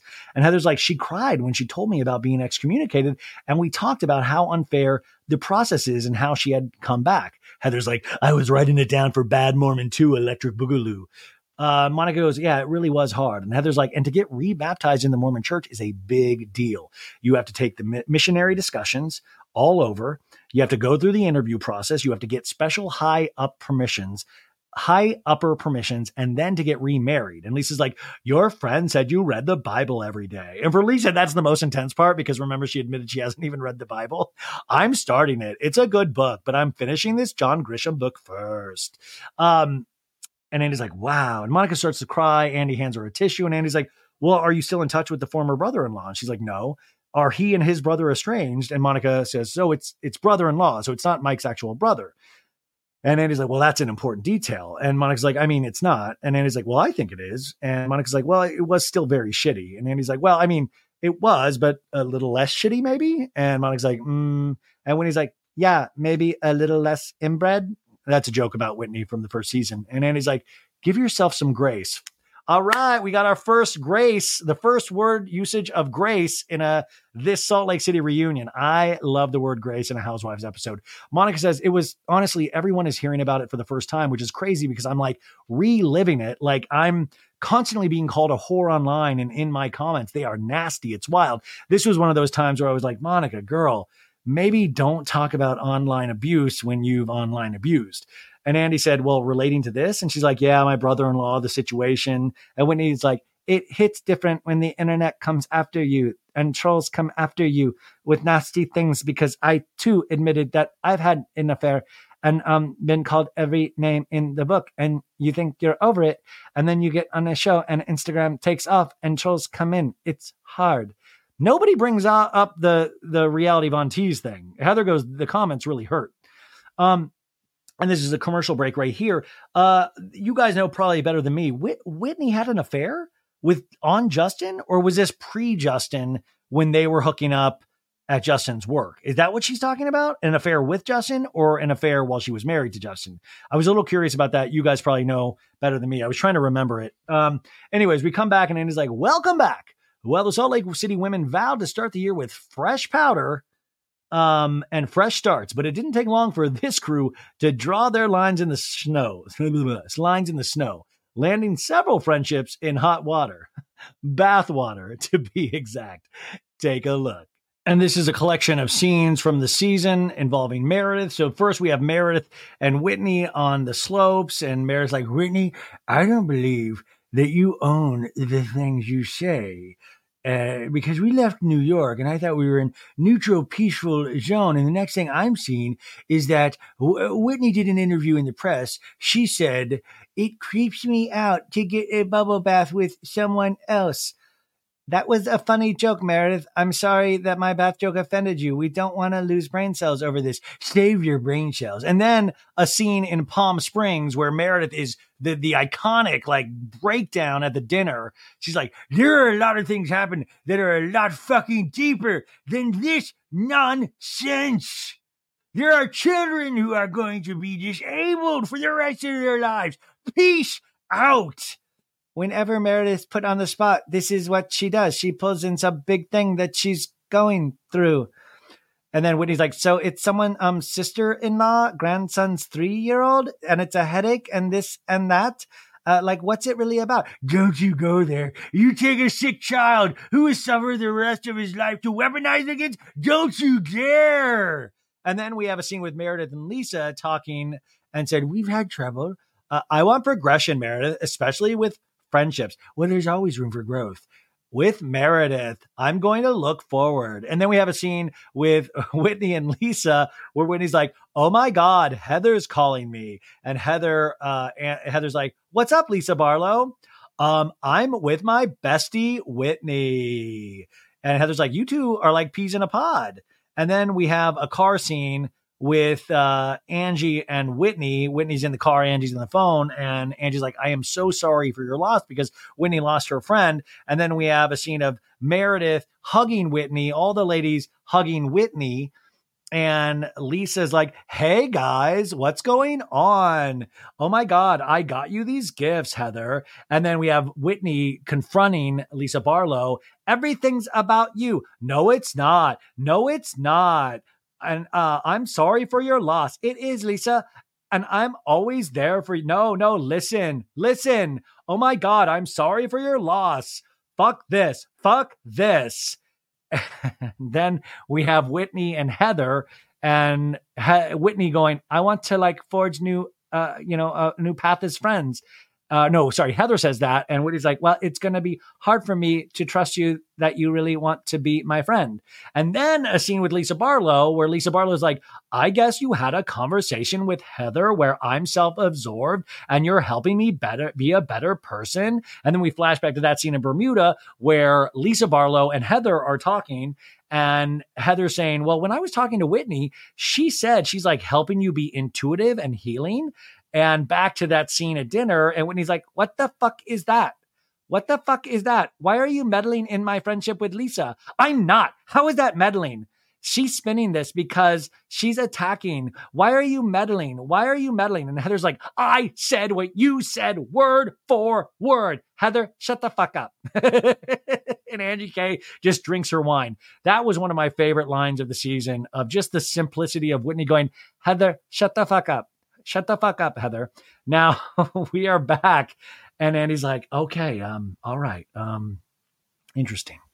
Interesting stuff. Um, there's a lot there. Well, we started off the season with our two best friend duos back in action. Um, Meredith and Lisa, where do you two stand today? And finally, Meredith gets to do some talking in this reunion. And Meredith's like, well, we've had a few bumps along the road for sure, but we have gotten to a much better place. Much better place, Andy. I feel like we're building a new friendship. Yes, yes, we are. I feel like we went through so much. Like it's too hard to go back there. And it's like starting over. And Andy's like, So, Heather and Whitney, where are you today? And Heather's like, Well, it was easy to get back to like true love, you know, but there's still stuff, you know, we're working through constantly. And Whitney's like, Yeah, there's many trust issues still. I think it's the same thing. Our relationship, it just looks different now. And he's like, yeah, um, okay, Meredith, Whitney called you out for your extraneous excuses. Watching the show back, did it make you see it from Whitney's point of view that when you you're backed into a corner, you tend to deflect or you think it's unfair? Now, it's so interesting in this uh, these group of scenes right here when Andy is pointing out behavior that the other women have said about the other women. None of the women are able to accept their behavior. They fight against everything. Meredith goes, well, actually, it's quite the opposite. So Meredith's like, no, it's um, full of shit. No um, everybody has here has their own things they go through. Whitney lost her friend, and you know that's obviously horrible. You know, very sad. And when Lisa approached you, you said, uh, "I'm sorry, I can't talk about this right now." Lisa cried about her makeup, and I respected that. I respect people's feelings. Remember when Lisa did that at the drag thing? She's like, "I paid for glam, and I'm going to use it. I don't want to dress in drag." And Meredith says, and I feel that mine are not given the same respect. And Andy goes, well, the rap on you is that you only bring it up when you're confronted that uh, that they don't know about it. In other words, you'll be in the middle of the fight and you'll say, well, X is happening or Y is happening. Now, this is such a great uh, technique that Andy uses in uh, reunions where he'll never say, um, well, I think, or what I saw. He'll always be like, well, a lot of people had said, or the rap on you is he'll never first person it. He'll never say, well, what I believe. And I think it's such a smart thing because he can't do that. He's got to steer the ship. And when he's like, yeah, and I had no idea that you were going through that with your friend Meredith. So I, I can answer that. I'll, I'll answer that. Okay. With my friend, I found out that morning. I was extremely upset. So I kept trying to push it away and push it away. And I finally, I just reached a breaking point. I'm human. And so, yes, that's why it came out that moment. I was trying to like not deal with it. And Lisa's like, do you see though how it can be perceived that way? I hear what you're saying. I totally hear you. Yes, Lisa Barlow, I do see how it could be perceived that way because most of the women in this group don't care enough to bother asking me. This isn't what a solid friendship group this is. This is what I'm saying. It's not just Monica. It's like Amira's like, none of these women care about me at all. When he goes, but we do. I personally do care. That's why I had that conversation with you. And Lisa's like, I see both sides in this too, because I feel like in some situations, I'm like Meredith, where I'm trying to do my best and it's not being appreciated. Now, Lisa Barlow, there's a full Lisa Barlow where she's like, totally, Meredith, let me bring it back to me. this is like very Kyle Richards coded. So, in that regard, I see Meredith's side, but I also like a house sometimes it can look as an excuse. So I see both sides. And I think now that we know that, like for you, this is important. she leaves out the A and important important. You know, that you're like, hear me, let me talk about it. Whitney's like, yeah. And Lisa's like, we can revisit it at another time. I'm not equipped to deal with it right now, or I'm gonna get ugly. I think that's fair, but like you see both sides too, right? And Whitney's like, you just have to see the perception. We're hearing you.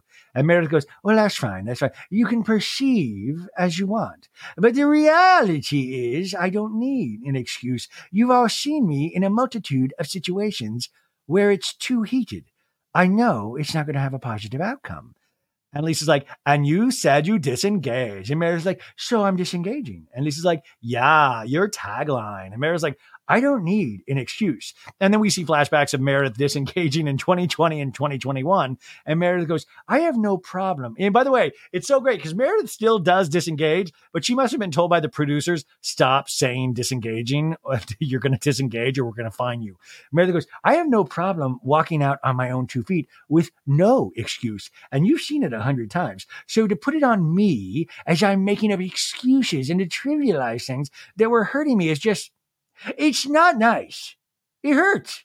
And Lisa's like, I think you're more sensitive than everyone thinks. I'm like, I think, I think we all think she's pretty sensitive. Whitney's like, well, I don't think that's what we're trying to do. And Heather is, Ice Queen has a heart. We learned that this season. Whitney's like, Meredith, putting it back on you wasn't to hurt you, but bringing it up was to say, Meredith, do you see what I'm seeing? And Lisa's like, I'm Whitney. I think the same can be said for you too. Like everybody processes things in a different way. Like when you lost your friend Sherry, I don't know how to handle it. I do know that I hugged you as soon as I gave Heather all of her things. And I asked, Are you okay? And you said you didn't want to talk about it right now.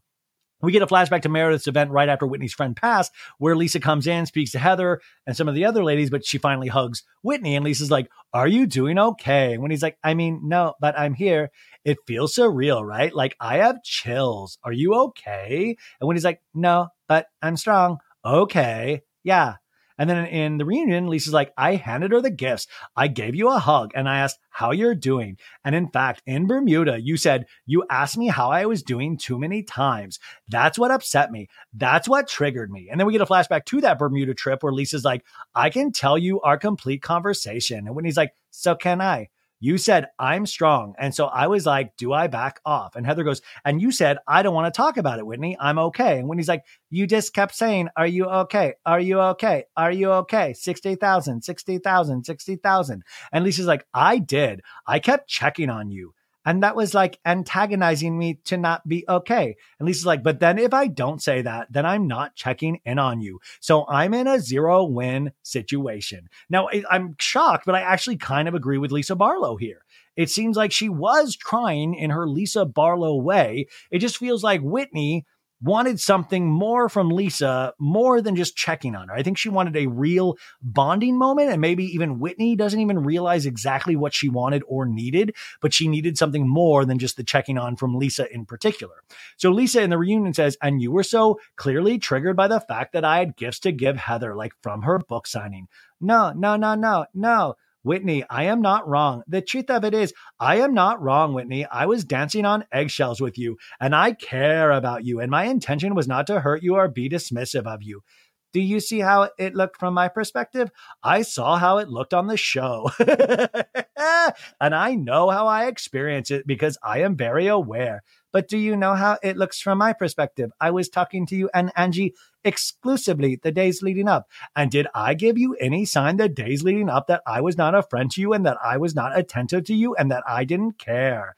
Yeah, after I called you out at my house, you started creating distance. No, no, that is absolutely not true. It is absolutely true. After you called me out at your house, you chastised me at your house. It wasn't even a call out. Remember that? When Lisa was like, fuck this, fuck this, motherfucking fuck, bitch, shit, fuck, bitch.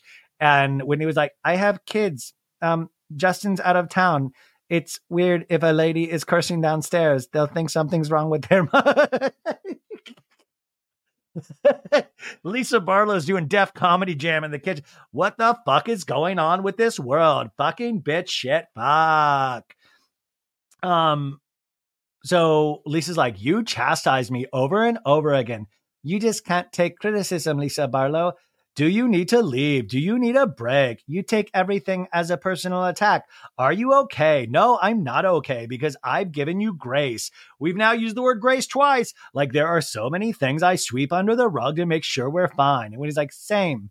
Well, then say what they are right now. So these ladies, they're all hearing each other. They're all loving each other. We go to commercial break. We come back, and Lisa's like, let's air it all out it's this. I can't ever have a conversation with you. And Andy's like, okay, well, we're not going. No, because you're telling me, you're telling me what happened when it's on camera. And I gave Heather the stuff as soon as my arms were free. I hugged you and said to you, are you okay? And you said, you don't want to talk about it. You gave off that vibe, like nothing I was going to do was going to be okay. And Monica's like, oh my God. And Whitney goes, I was just irritated that I had seen you going around the room. And Meredith jumps in and goes, I mean, I think for all of us, we have a different history. We have different experiences. And if someone says they're hurting, if someone says something was traumatizing or upsetting, perhaps the thing to do is respect that. And if you don't understand that, ask questions. And another important thing to do is give me a fucking bathtub in Bermuda, you fucking bitches. It's all I fucking asked for is a bathtub. Jesus Christ. We're talking about this and that. The whole fucking thing, Andy, is asking why they didn't give me a fucking bathtub. Andy goes, okay. Andy from Beverly Hills says, Angie, who are you? Sorry. Andy from Beverly Hills says, Angie, why were you so quick to forgive Monica when she was the one spreading the gay rumor? This is not funny. The gay rumors about your husband that literally made him cry, especially since your daughter is going to see this in the future. And Angie's like, well, I wanted to be on TV. So no. Also, I'm a little confused. I need to go back and watch these episodes because didn't Whitney ask Monica to say it in the moment? Like, I'm confused. Didn't Whitney hear this rumor as well as Monica? And this is where I, I wish we had started with the reality Von Tease thing because I'm really confused. Was Monica making up these rumors or are these actual rumors? And the rumors. Like, I am very confused about this part because I want to know about this. I want to know about the Greek mafia stuff. I want to know about the tax information. I want to know if that all came from Monica and the reality Von Tease thing. Was Monica t- making more fake accounts than just reality Von Tease, or is this really out there in the hard streets of Salt Lake City that Sean was, you know, like, or was this all coming from Monica? Because then it gets really even way more serious and damaging because the Sean stuff in particular is just really gross. It really, really, any way you cut it, it's not funny, it's not cute, it's really creepy, it's really damaging, and it's gross. Angie K's like, well, yeah, I think at the time I was really confused because Monica continued to say, she's saying this, she's saying that. So in the moment, I was really focused on Meredith being the one. And when I went to the dessert shop, Monica really cried. And, you know, I'm very empathetic person. Um, I'm Greek. I felt sorry for her situation with her mom. I think I gave her a lot of grace. We've now said it three times. So I went backwards and put it back on Meredith. And that's also why Lisa was hurt because, oh, I was very hurt. And Angie goes, hold on, let me finish, baby gorgeous. And you know, and, and, and Lisa was like, ha, but Lisa was like, fucking A, don't ever fucking cross me on a reunion again. Are you fucking kidding me, you Greek Terminator glass looking fucking weirdo? And Angie's like, because I think we both really knew where it was stemming from, but I gave her the benefit of the doubt and I was wrong. But you know, the funny thing is, it's like, yeah, Monica, this stuff stems from her, but then it's like all this other stuff like Meredith treated uh, Angie K shitty at times. It's not like Monica was the only issue this season. Okay, so Monica laughs, and Angie, K's, Angie K goes, "I did, I did. What are you laughing at?" Monica's like, "Well, I'm laughing because you keep phrasing it as if I started the rumor. All I did was tell you." And Angie K goes, "You did. You started it on national television." Monica's like, "Well, it's cable." No, Monica goes, "I didn't start it." And Lisa's like, "You doubled down on it." And Andy's like, "You brought it out on national television." And Monica's like, "Yeah, I said that. I said I repeated it." And Angie K goes, but you waited for the cameras. And Lisa goes, She also told you I didn't say it to her, and you believed her instead of me. And Angie K's like, Yeah, yeah. I think the bottom line is, in hindsight, I regret that I really bought and fell for everything that Monica was saying. She lied a lot today. She's lied a lot, you know, last season. And Monica's like, Oh, my God. And Angie K goes, So I've learned my lesson. But in the moment, I felt sorry for her. And I really felt like she cared about me as a friend, and she never was. So Andy's right. And Andy goes, Estero from Southern California said, Angie, how did you feel about Lisa calling you weak and a liar? And Angie K goes, I hated it. It hurt my feelings because Lisa knows that I am not weak. yeah. Oh, sure. she she's seen me address and She's seen me fight a gang, a pack of just wild animals. Now, she's seen me address and confront some really tough situations. Uh, one time, they didn't have the exact size of glasses I wanted at the Louis Vuitton store, and it was so tough. No, she goes, um, I think Lisa also knows that I'm not a liar. I've been really very forthright as a friend. I'm a loyal friend. And I think it really takes a lot more strength to hold your composure, to stay quiet and patient and loving and kind to a friend, knowing that they may not have the best response um, you know, this is all well and good, but you know, you and I just keep thinking about how Monica got on the show, and I think that was through Jen Shah, right? And remember when Monica paid for Jen for Coach Shah's birthday party and had it at their place and stuff, and then that was a storyline last season. Like Monica, at the same time, she had an agenda as well. She was desperate to get on the show. Once again, I'm not saying that's a bad thing a lot of women are desperate to get on this show, but it is the reality of this situation. And it doesn't make her not a good friend. It doesn't make her loyal. It doesn't make her all of these things. But it is funny because Monica put up with a lot of shit from a lot of ladies to be at that couch right now. She put up with a lot of shit this season. Meredith didn't invite her on the fucking Palm Springs trip. And when he goes, Why did you call her a liar? And Lisa's like, I think that for me, why I said that is I felt really hurt. I felt like I looked extremely stupid arguing with her because I had no idea you guys made up. I had no idea on Greek Easter that she told you Meredith was not the start of the rumor. She said it wasn't Meredith, it was me. So I'm going in there thinking I'm a loyal friend and I'm beyond authentic. Authentic and you weren't in the middle of me and Monica because I said to you, if you're good with Monica, then I really shouldn't have a beef with Monica because my whole thing is being loyal to you and saying what you said about Sean was wrong. And I will stand by that every single day. I think it's a lie and I think it was wrong. I don't think you should have ever said it because we all know it's not true. And then she turns to Angie K. And are we friends? Yes. Was I hurt really badly? Absolutely. Because I'm like, how are you in the middle? I'm taking your side. And Angie is like, yeah. And I can see why Lisa felt that way. But the bottom line is, you know, I was very hurt that you were that quick to say I was weak and I was a liar because you know I'm not any of that. Okay. I like that Angie's like leading the witness, right? Say it, please. Tell people that I am not weak. Please, Lisa, please. Lisa's like, well, in the moment, you were lying to me because you were withholding things. You were withholding information. And Meredith goes, lying by omission. Yes. And Angie K's like, and I was. And I watched our conversation. I took accountability. I said there were things I would do different moving forward. I was acknowledging everything I could have done different to grow as a human. Lisa, I felt the conversation was very one sided. You didn't really do a lot of self reflecting in the moment. No, because you were saying you were playing both sides. You were not being Monica's friend. You weren't being my friend. And Angie K goes, I know. And I admitted that. I admitted that it was, I wasn't being forthright.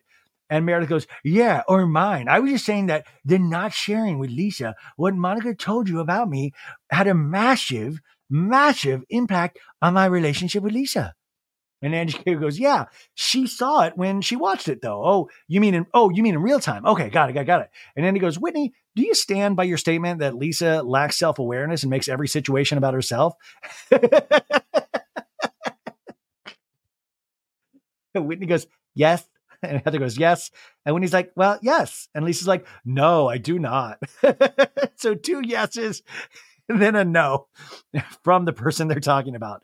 And Andy goes, Okay. And Lisa goes, Do I get to defend myself? And Monica goes, Shut up, honestly. And Whitney goes, but you have defended yourself already. And Lisa's like, no, I don't get to defend myself, but I hate when my intentions are so misinterpreted. We need a Lisa Barlow interpreter. It's like, I just speak a different language. And I think it's like East Coast, West Coast. And Whitney goes, no, I think that it's actually when you ignore us after a confrontation. Like, after a confrontation happens, you don't respond to text. You start like creating distance. That's when it becomes very difficult. And then Lisa goes, I do do that. And she's smiling. She's like, Yes. I love when Lisa's like, Oh, yeah, no, I do do that. That's what you mean? Of course. Yes. I do think this is interesting too, because it does seem like, like I said just a couple minutes ago about Whitney's relationship with Lisa, is that she really wants more with Lisa. She really wants it. She really is excited about this relationship. And I think it's interesting because I think it sounds like uh, from this interpretation that Lisa she'll shoot her scenes, she'll get really invested, and then she'll pull back and live her actual life. And I think it confuses people like Whitney that wants to keep that relationship going. That's how the text kind of that's what I'm reading through this text. And Lisa goes, I do do that because I would rather take a step back because, like I told you, I'm a fucking bulldog. I'm Lisa Barlow, bulldog. And Whitney goes, but you have to say you're doing it. I will come hard. And Monica's like, oh God. And Whitney's like, but as your friend, can you just say, I need space? I'll talk when I'm ready. I'm bulldogging right now. And Lisa's like, yeah, I can do that instead of just ghosting. And Andy's like, okay. And Lisa's like, it's not a problem to do that. And Andy goes, Whitney, do you really think you're solely responsible for Lisa's growth as a person? And Whitney's like, no, I have nothing to do with that.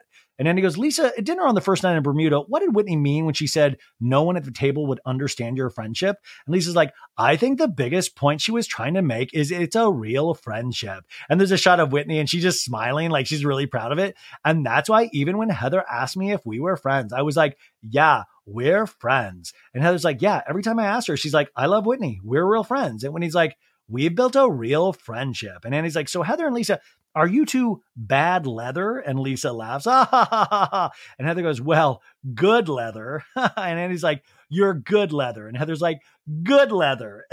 Not bad weather, good leather. And Whitney's like, That might be the shadiest thing you've ever said. And he's like, Really? Well, that's saying something.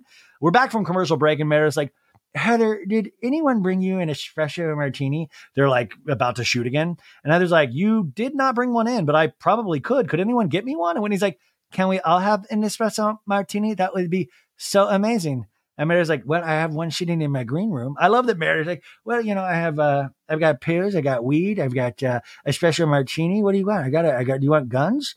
I've got everything back in my dressing room. I got all the shit. You want, I got fake identities. I could get you to Cuba in like a day. Um, Whitney's like, I want one. And Mary goes, well, I had two sips and then I left. And Whitney's like, that would heat us up, the espresso martinis. Well, I should have brought it down there. I didn't, I didn't even think about it. I didn't even think. And he goes, welcome back. Well, when it comes to the marriages in this group, Meredith and Seth weren't the only ones hanging by a thread, their podcast name. The most scandalous marital dramas this season was the accusation that behind Angie's giant sunglasses, she was hiding rumors and nastiness. Andy loves to do this voice as much as I love to do it. Uh, the rumors and the nastiness about her family. Watch. And we see this package where Seth is asking Meredith, like, What's the freaking rumor with Angie K? What's going on here? I'm from Canton, Ohio. I've got a big business. And then we have Meredith's iconic the rumors and the nastiness. You to go to his husband? We can go to his husband. You can leave. And then we have a scene of Whitney and Monica revealing the rumor about Sean to Angie K, where it's really brutal, where it's like Monica's like, he fucks other men. Sean then crying to Angie. This is actually really kind of an emotional scene. He's like, it's not about the gay rumor. It's the adultery that bothers me. Elektra, our daughter, will hear about this. And this really is very shitty. Andy says, Whitney, at what point did Justin stop wearing his wedding ring and why? Whitney's like, you know, it was never really about the wedding ring um, itself. It was more about the pressure I was feeling of the change in our dynamic because I actually feel bad. Um, the wedding ring stopped fitting him. Oh, okay. And I wasn't made aware of that until he showed me that it physically was uncomfortable for him. And, you know, my man is a big man. And Andy's like, yeah. Um, after that moment, he started wearing it on his necklace. And then he's like, how are the two of you doing? We're doing much better. Um, much better. We've been married for 14 years. 14 years is a long time. Ups and downs. And if you look at everything that I've brought just in my own trauma in the marriage, Justin is an incredible human being. And Lisa's like, he's a saint. And Heather's like, he's a good guy. Whitney's like, and therapy has helped a lot. I will say this, and I said at the beginning of the season that I did not buy that Whitney and Justin were having real issues. I think they were having 14 years in a marriage issues. But I also thought it was not convenient for a storyline, but like, okay, let's explore these things that we're going through, knowing that we're okay.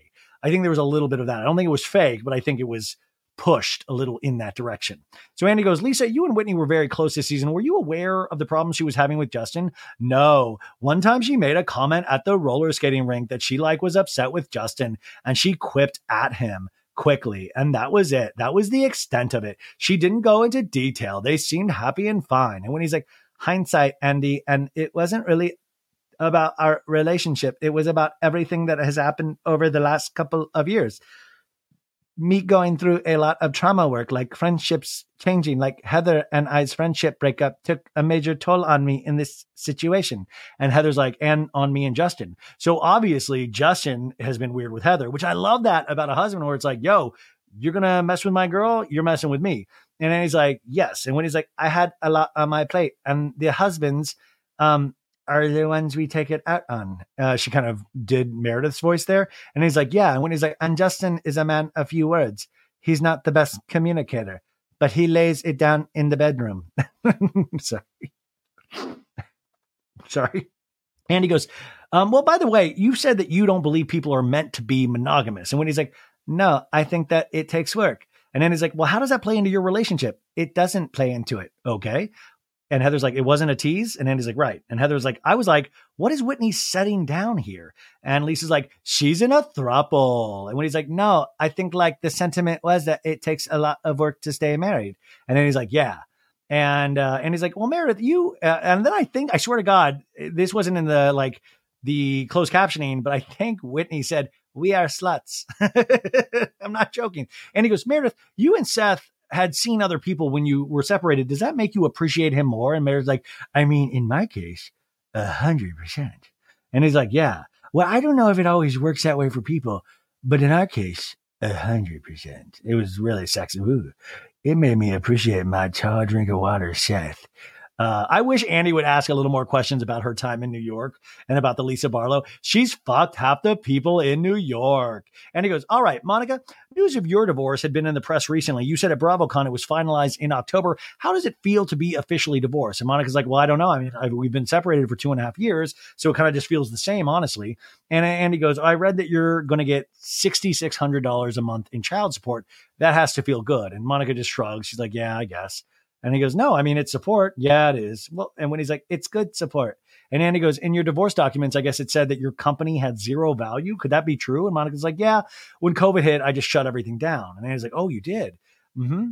So it's not going right now. And Monica's like, Well, you know, with the show, it got, and Andy's like, You should get it going with the show. And Whitney's like, Yeah, I was going to say, I helped you with your photo shoot.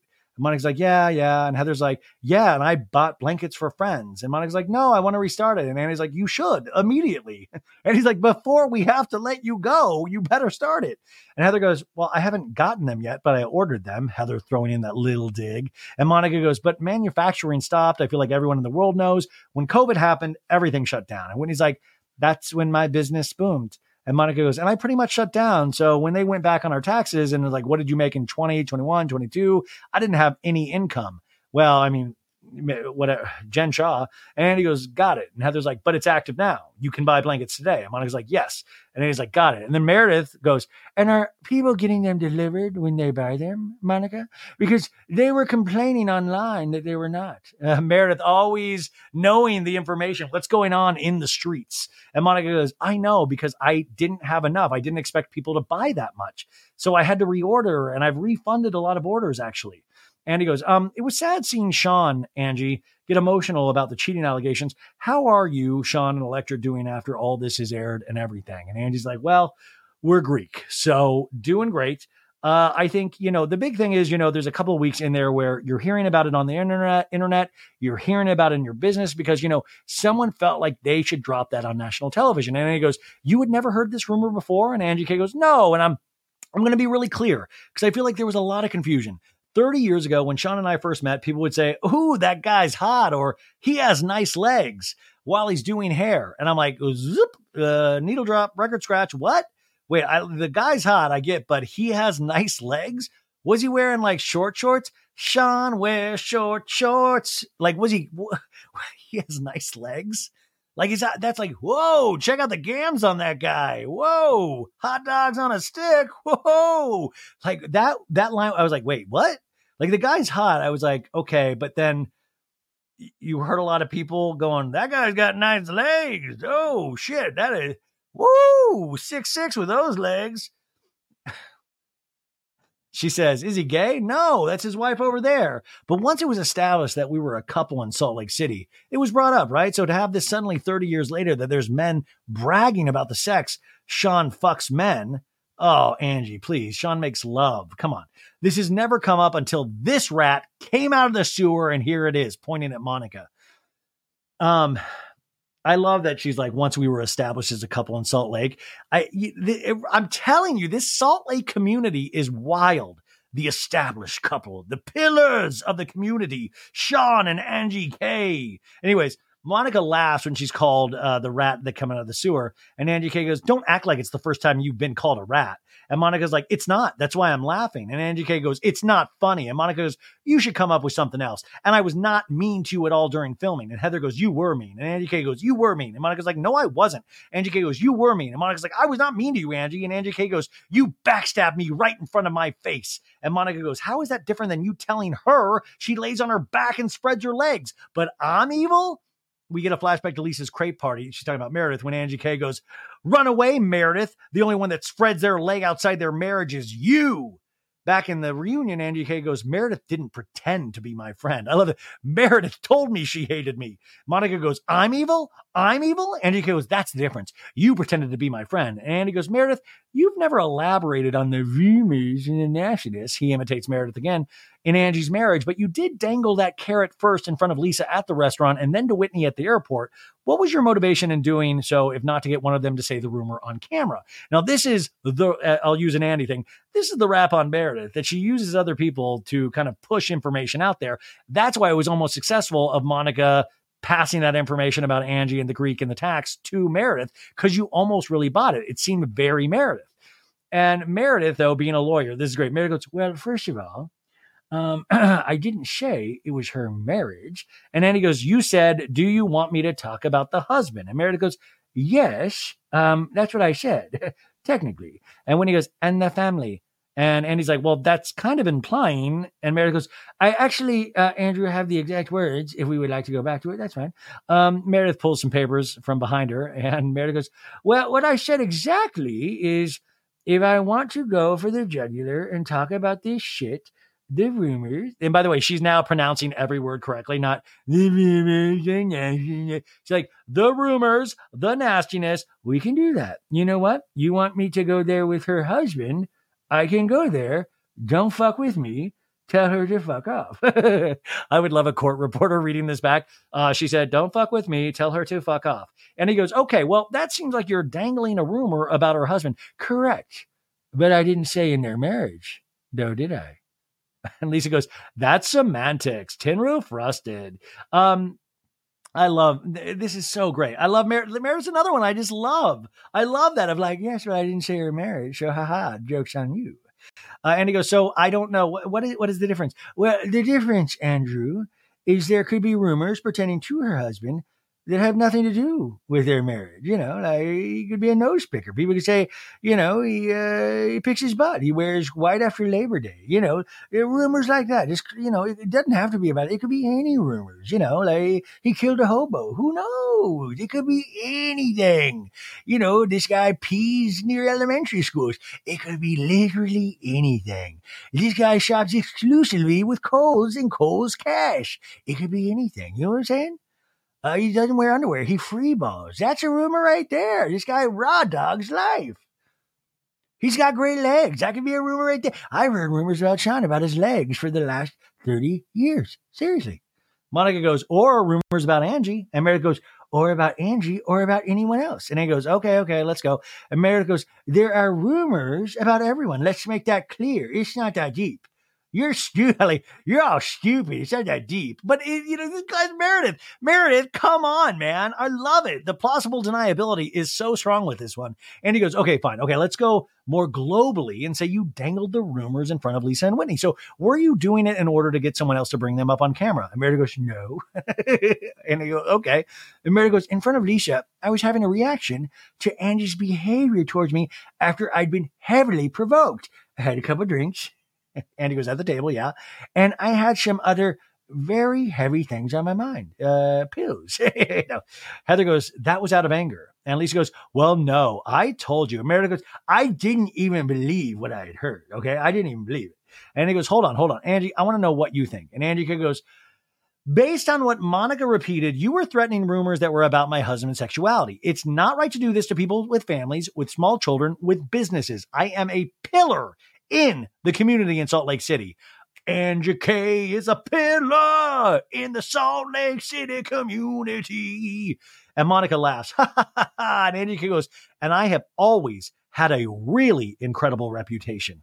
And Andy goes, because we don't have footage of you. And Meredith goes, this season, at the minimum, you called me a fraud. I have multiple personality disorder. A headline comes on screen that says, Angie Katsanevas claims Meredith Marks has multiple personalities that I'm a lying bitch. You criticized my marriage. You criticized my business. You threatened to take a hit on my family. You called me a trampoline with eyes. And Angie K goes, that was a compliment.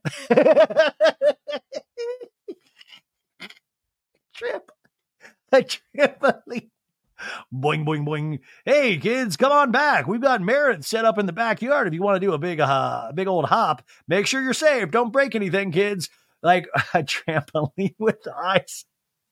And Angie's like, that was a compliment. And Mary goes, You call me an addict? That I've used my son as a pawn to take the heat off me for the rumors that I did not spread, that I was going to get fired? And Angie K goes, Okay, I can't keep up. Let's do this one by one. So that's when I started the rumors about you, that you made me relevant and you threatened me into cave. I love, I love that there was a scene in a cave this season of like, you threatened me in a cave. And those are just a few I could think of at the top of my head. And Angie K said, well, okay, okay. This is great. Okay. I do think I activated you. I love that Angie K. Okay. I, I do think I, Angie K almost like, okay, I'm doing it. I'm really being a housewife. This is so exciting. Um, what do you guys say? Um, Angie K has clocked in. I think I'm clocking in right now. This is amazing.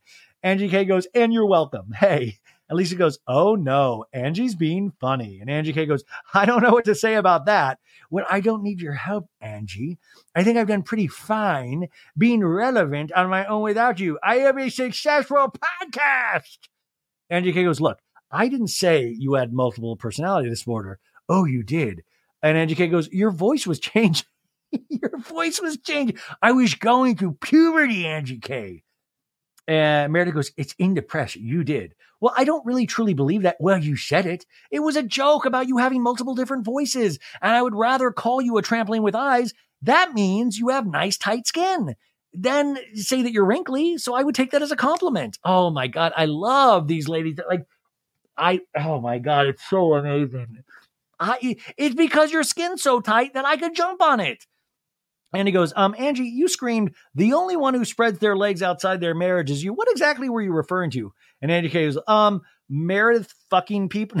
She goes, um, Meredith, I'm going to be honest. Basically, I was told that you and your husband were seeing other people, and that's why that came out. I'm sorry that I said that. It was basically in response to the rumors.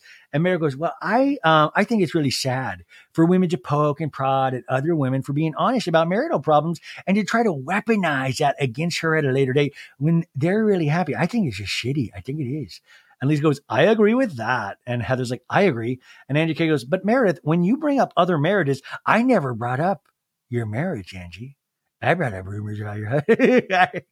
Angie K goes, You brought up Lisa's marriage, and then you said things about mine. So it just naturally comes back down. That's how this works. What I did not talk about your marriage. Man, she you cannot move Meredith, man. She is like a mountain. Angie K goes, You say one thing, someone else brings up another. It's like, oh, really? You're saying this? Well, guess what? You said a year ago. And Meredith goes, Okay, so you don't want to do better rather than doing worse. And Angie K's like, so we should just stay silent when you threaten our marriage. So if I want to one up everything you said about me, it would go south really fast. That sounds kind of like a threat. And Angie K's like, no, no. Well, I don't want to. I, I want to be a better person for me.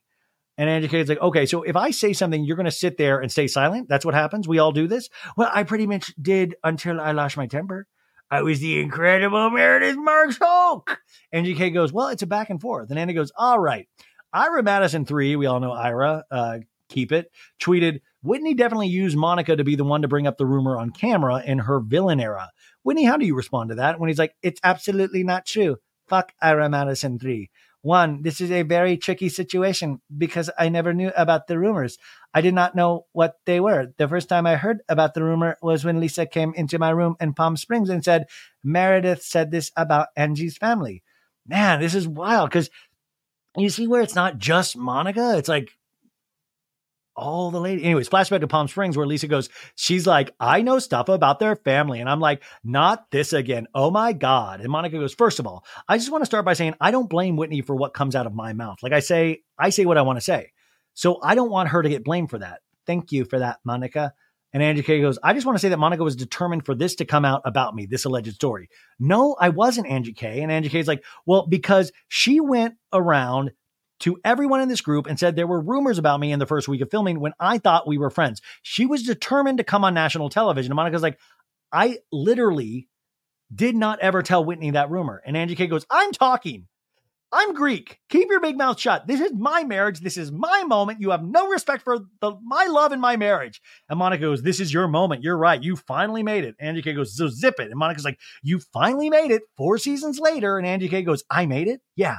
And Angie K goes, Bitch, I deserve to be here because I check all the boxes. Oh, Angie K's clocked in. Andy goes, Well, she could say that about you too. And Angie K goes, Your fucking Range Rover under a fucking carport. And Andy goes, all right. And you can go spending your kids' money on a fucking purse. You're irresponsible. And Monica goes, Are you insane? And Angie K goes, And you're sending a bad message to your daughters. And Monica's like, Keep my fucking kids out of your fucking mouth, you piece of shit. You better pay for Peacock to hear me say fucking. And Angie K goes, Fuck off, bitch. You talked about mine. And Monica goes, You fucking. And Angie K goes, Fuck off. So a lot of fucking at the very end. Really, that Peacock coming into play right there. Uh, if any kids are listening, how cool is this? Huh? You just heard so many curse words. Um, that's the end of this part one. And you know, Angie K really coming to life. Now, the fucking Range Rover under a fucking carport, just you know, like that's Monica's worst nightmare. Talking about you know how she lives. It is funny, you know. It's like shit, you know. Monica lives in a three thousand square foot home. That is not a shit. Like, listen, I, I don't think I've ever lived in a three thousand foot. Maybe I've, yeah, but you know, I don't know. I'm trying. No, but like it's a pretty still good place. It's not like, you know, Angie K's place, but my God. But it just shows you how these ladies do actually think these things about what other people have. But it's also a pretty good insult. Um, next week, it's part two of the Real Housewives of Salt Lake City reunion. And Andy saying, Jack Barlow was recently seen in California. Did he not go to Colombia? And Lisa goes, he bounced on his mission. He's not going. By the way, this is a troll. He did go. This is just her going to be going like, everybody thought he wasn't. But what happened was he had a clerical error with his passport. And he goes, then we have a scene of Whitney to Heather going, You relentlessly came after me for supporting Jack in the mission, and you called me a hypocrite over it.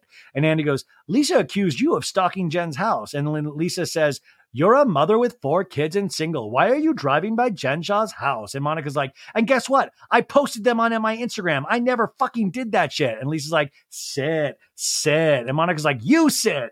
And by the way, Monica now we do know did drive by Jen's house multiple times and also videotaped himself doing it.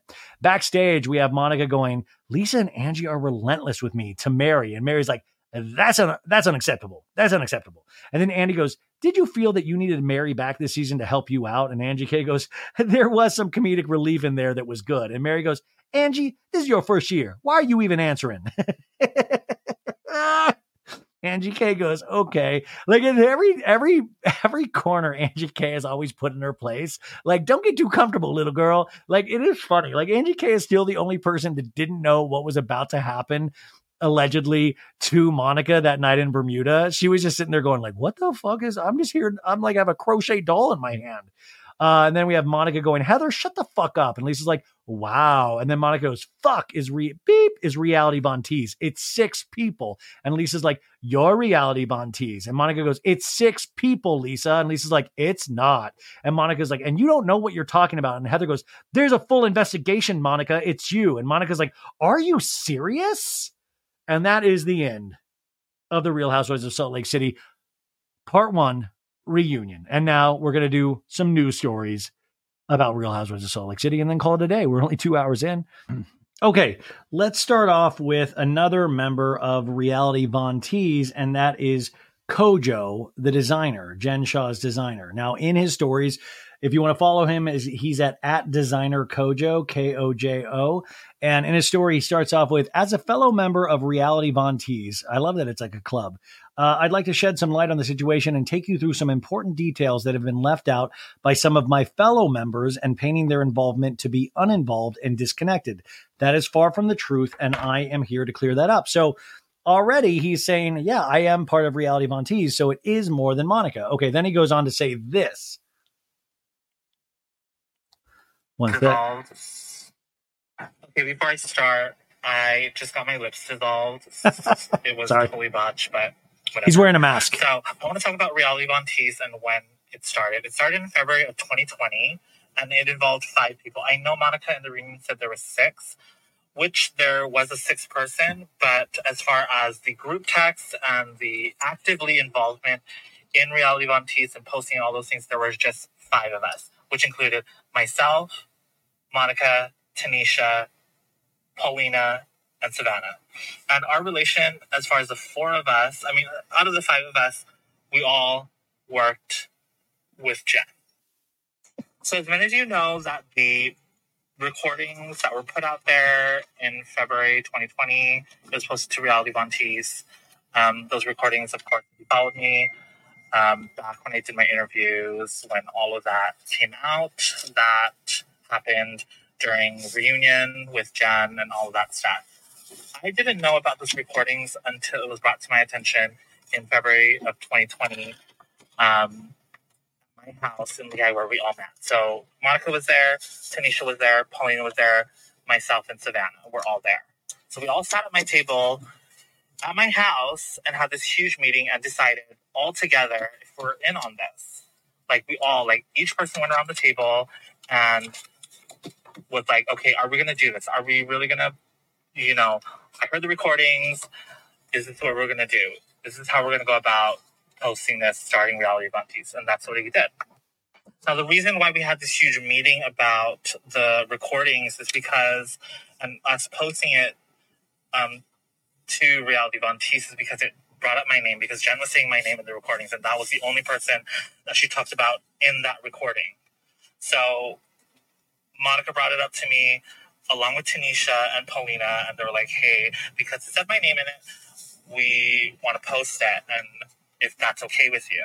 And I said, okay, well, I really have to think about it. I really have to sit on it and think about, okay, what is going to happen from the backlash of like this being released with my name, and everybody knows that I worked with Jen during that time.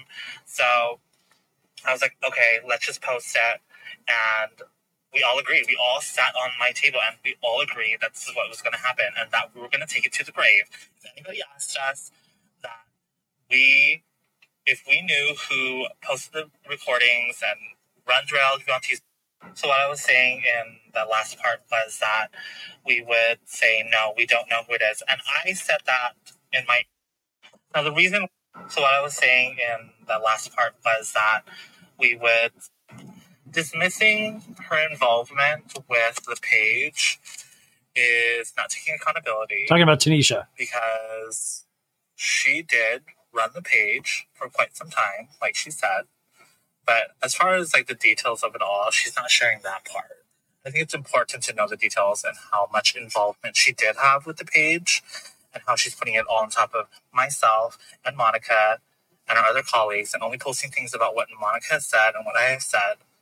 And that is not the whole truth. You're only sharing certain parts that paint you out to be lack of involvement in the page, but you were very much in the DMs. You very much logged in. You very much were engaged with people that commented and DM'd you, and that's not cool. And all you have to do is just take accountability. I am. Do I feel bad about it? No. Do I feel bad about the page and all of that that's been posted? No. To elaborate on the part where I don't feel bad about what was posted to the page and how that played out with the recordings is because the person that called out my name and abused me and my other colleagues Jen Shah. and assaulted many times to us. I don't feel bad about that person that is sitting in jail right now. Anything that is supposed to be exposing this human being of her character and the type of person that she was to all of us, I don't feel bad about that. Which brings me to my next part. I don't understand why Tanisha is going on this world tour trying to talk poorly about Monica, myself, and the people that were involved because I don't really know what she did. As far as I don't know what Monica did to Tanisha. I don't know what I did to, to Tanisha to cause her to do and say the things that she is saying and has been saying all season long it doesn't make sense to me. And I continue to ask her these questions on lives and comments, and she's blocked me and all these things. But I really don't understand what I did personally to her to cause her to defame me, to slander me, to say horrible things about me in association with Monica, too. It doesn't make sense to me. So please, please, please, please, Tanisha, what did I do to you specifically to cause you to treat me the way you have treated me? And let's talk about the housewife that Tanisha works for. She knew about these recordings before they Heather were Gay. posted. She knew very well about these recordings and was willing to use them against Jan. And I have proof of that. Next slide. Okay, so we're going to get into the slides that he posts in his stories now, but already Koa is setting up one of the best lifetime movies I've ever seen. We all sat around a table and promised that we would take this to the grave. Uh, they didn't. They actually took it straight into the show. Um, also, I mean, there's a world in which I'm like, can we get Koa and Tanisha next season? Or maybe we do a spinoff where it's just like the reality Von teasers. Also, I love that there's five members, like the fifth Beatle. I love that there's two other ladies that we haven't met at all. Like there's two just strangers out there, out there, part of reality Von Tease. So this is like he's taking full accountability. He's putting himself in harm's way. Like everybody could just say it was Monica at this point, and he's like, no, I did it as well. Um, okay, so here's the slides. This is Heather Gay, text with Heather Gay. February 1st, 2021. And Heather goes, If anyone asks why you don't work with her or if she tries to blame you, a two second excerpt of that audio will vindicate. I can't stop thinking about it. So he sent her that audio of Jen Shah flipping the fuck out. And he writes to Heather, Thank God for that recording. She says, your portfolio, your talent, and your dedication are a much more powerful voice. But yeah, receipts or it didn't happen. And he goes, exactly. Like, um, I don't know why she needs to keep discrediting us. Maybe Jen thought I did charity. I could write it off because remember he didn't. She didn't pay for his work. She's trying to make our drama a felony and a storyline for season two. So this is all the way back in season one. And she goes, a felony? And he goes, yeah, she's claiming I stole from her, which I have receipts that I didn't. And Heather goes, Can I play the audio for Meredith? I trust her 100%. And he goes, Please do. And she goes, You need to get ahead of this. Can I give the audio to Bravo PR?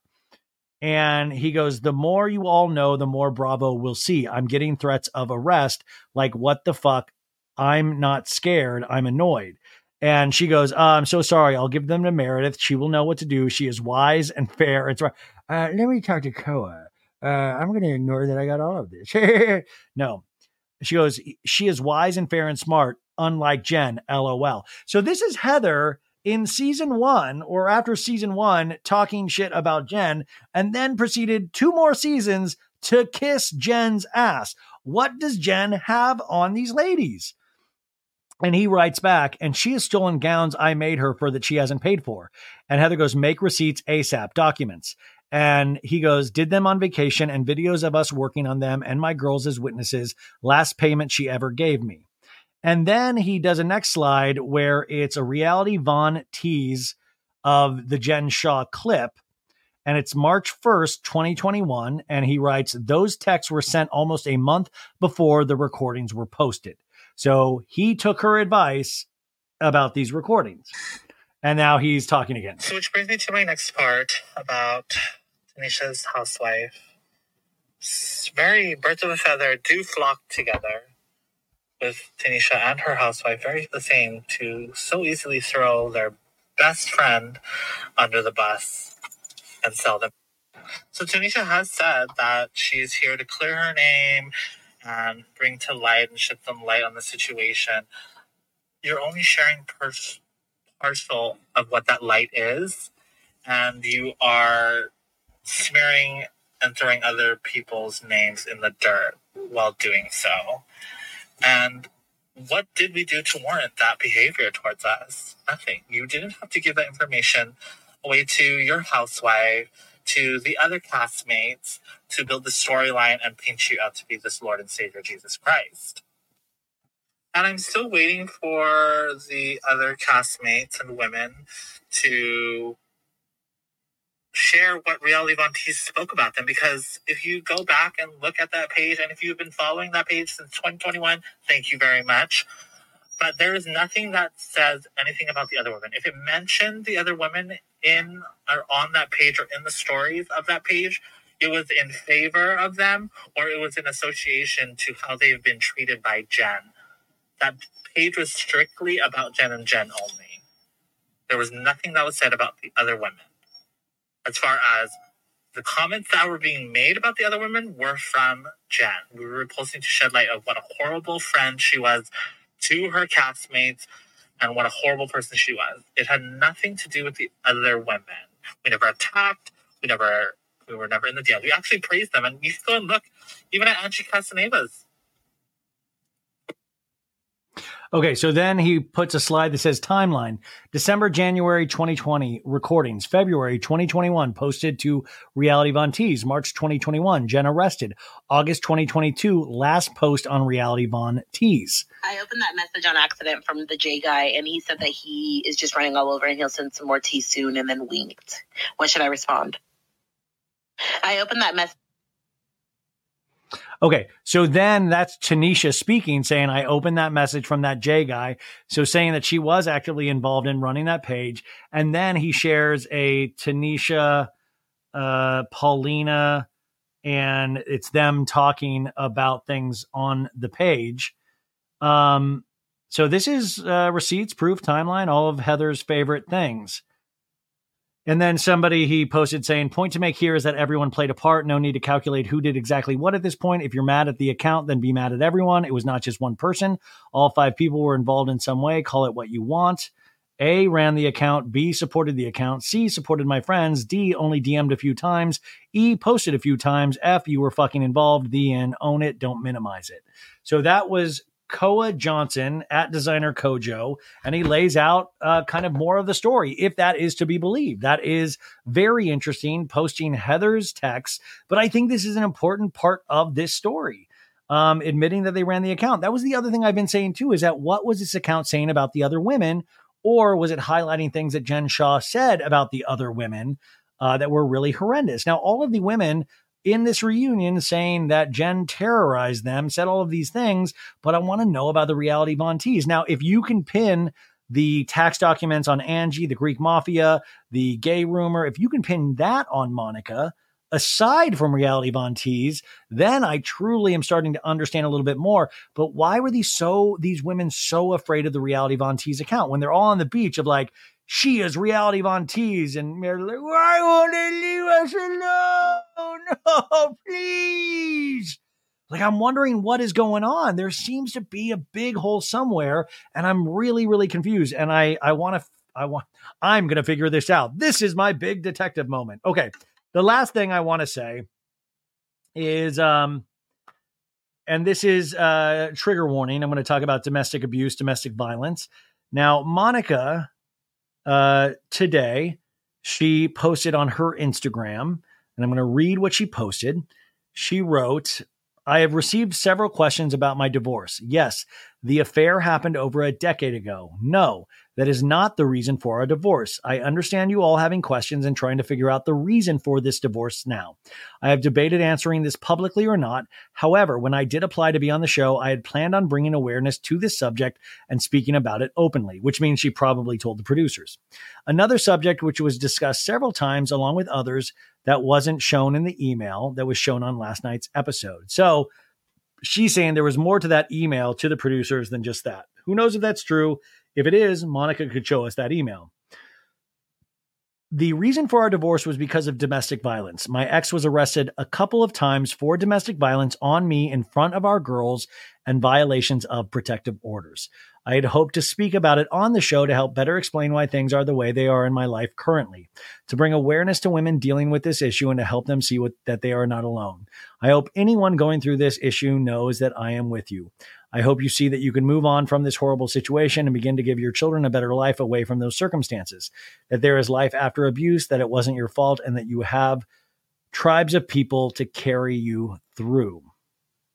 And then um, she wrote this was like a screenshot, and then she wrote in the the Instagram uh, line. She said, "I haven't wanted to post about this because I already knew that the comment section is going to say and how nasty people can be, and have been on my page. However, if this helps one person out there to feel seen and give them any kind of comfort, hope, or support, then it is worth it to me." National Domestic Violence Hotline 800-799-7233. I am sending to I'm sending love to all of those affected by domestic violence. Um you know, it's horrible. That is horrible. And uh, a lot of these comments are really, really mean. And even in my DMs, people were like, I don't believe her, or how can we believe her? And the thing is, with this, you can find police records. I'm sure other people have found these already, and I'm sure they will come out. And listen, this is what I'm saying. When you get caught in lies, then it's, you know, harder for people to believe people about these very real things. And I feel really, um, you know, I guess this would have been a second season, Monica, of bringing this stuff out. But it seems like she has had a very troubled life. And the part that really kills me about all this, the part when she says, in front of my girls.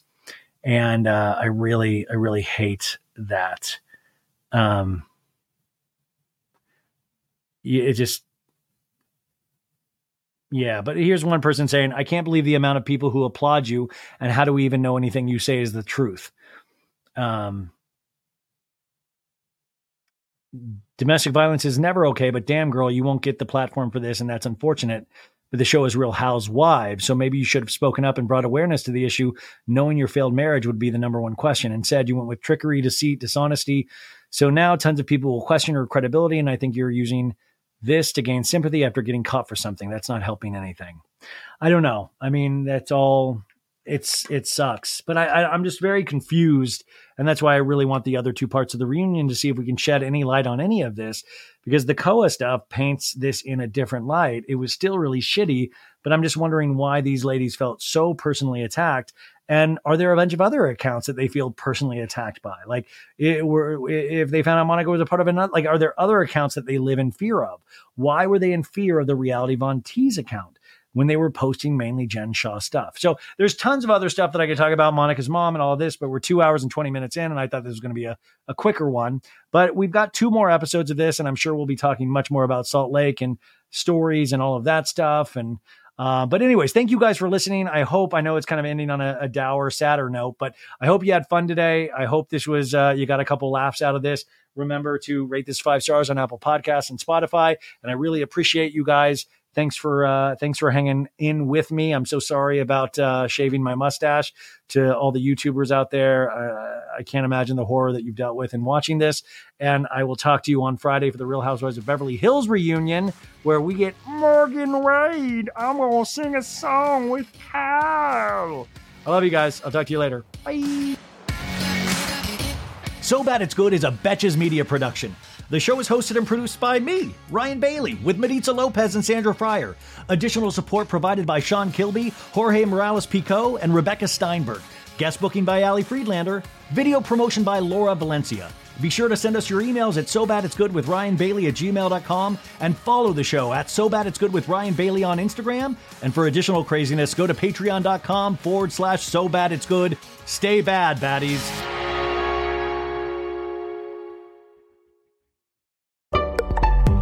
Betches.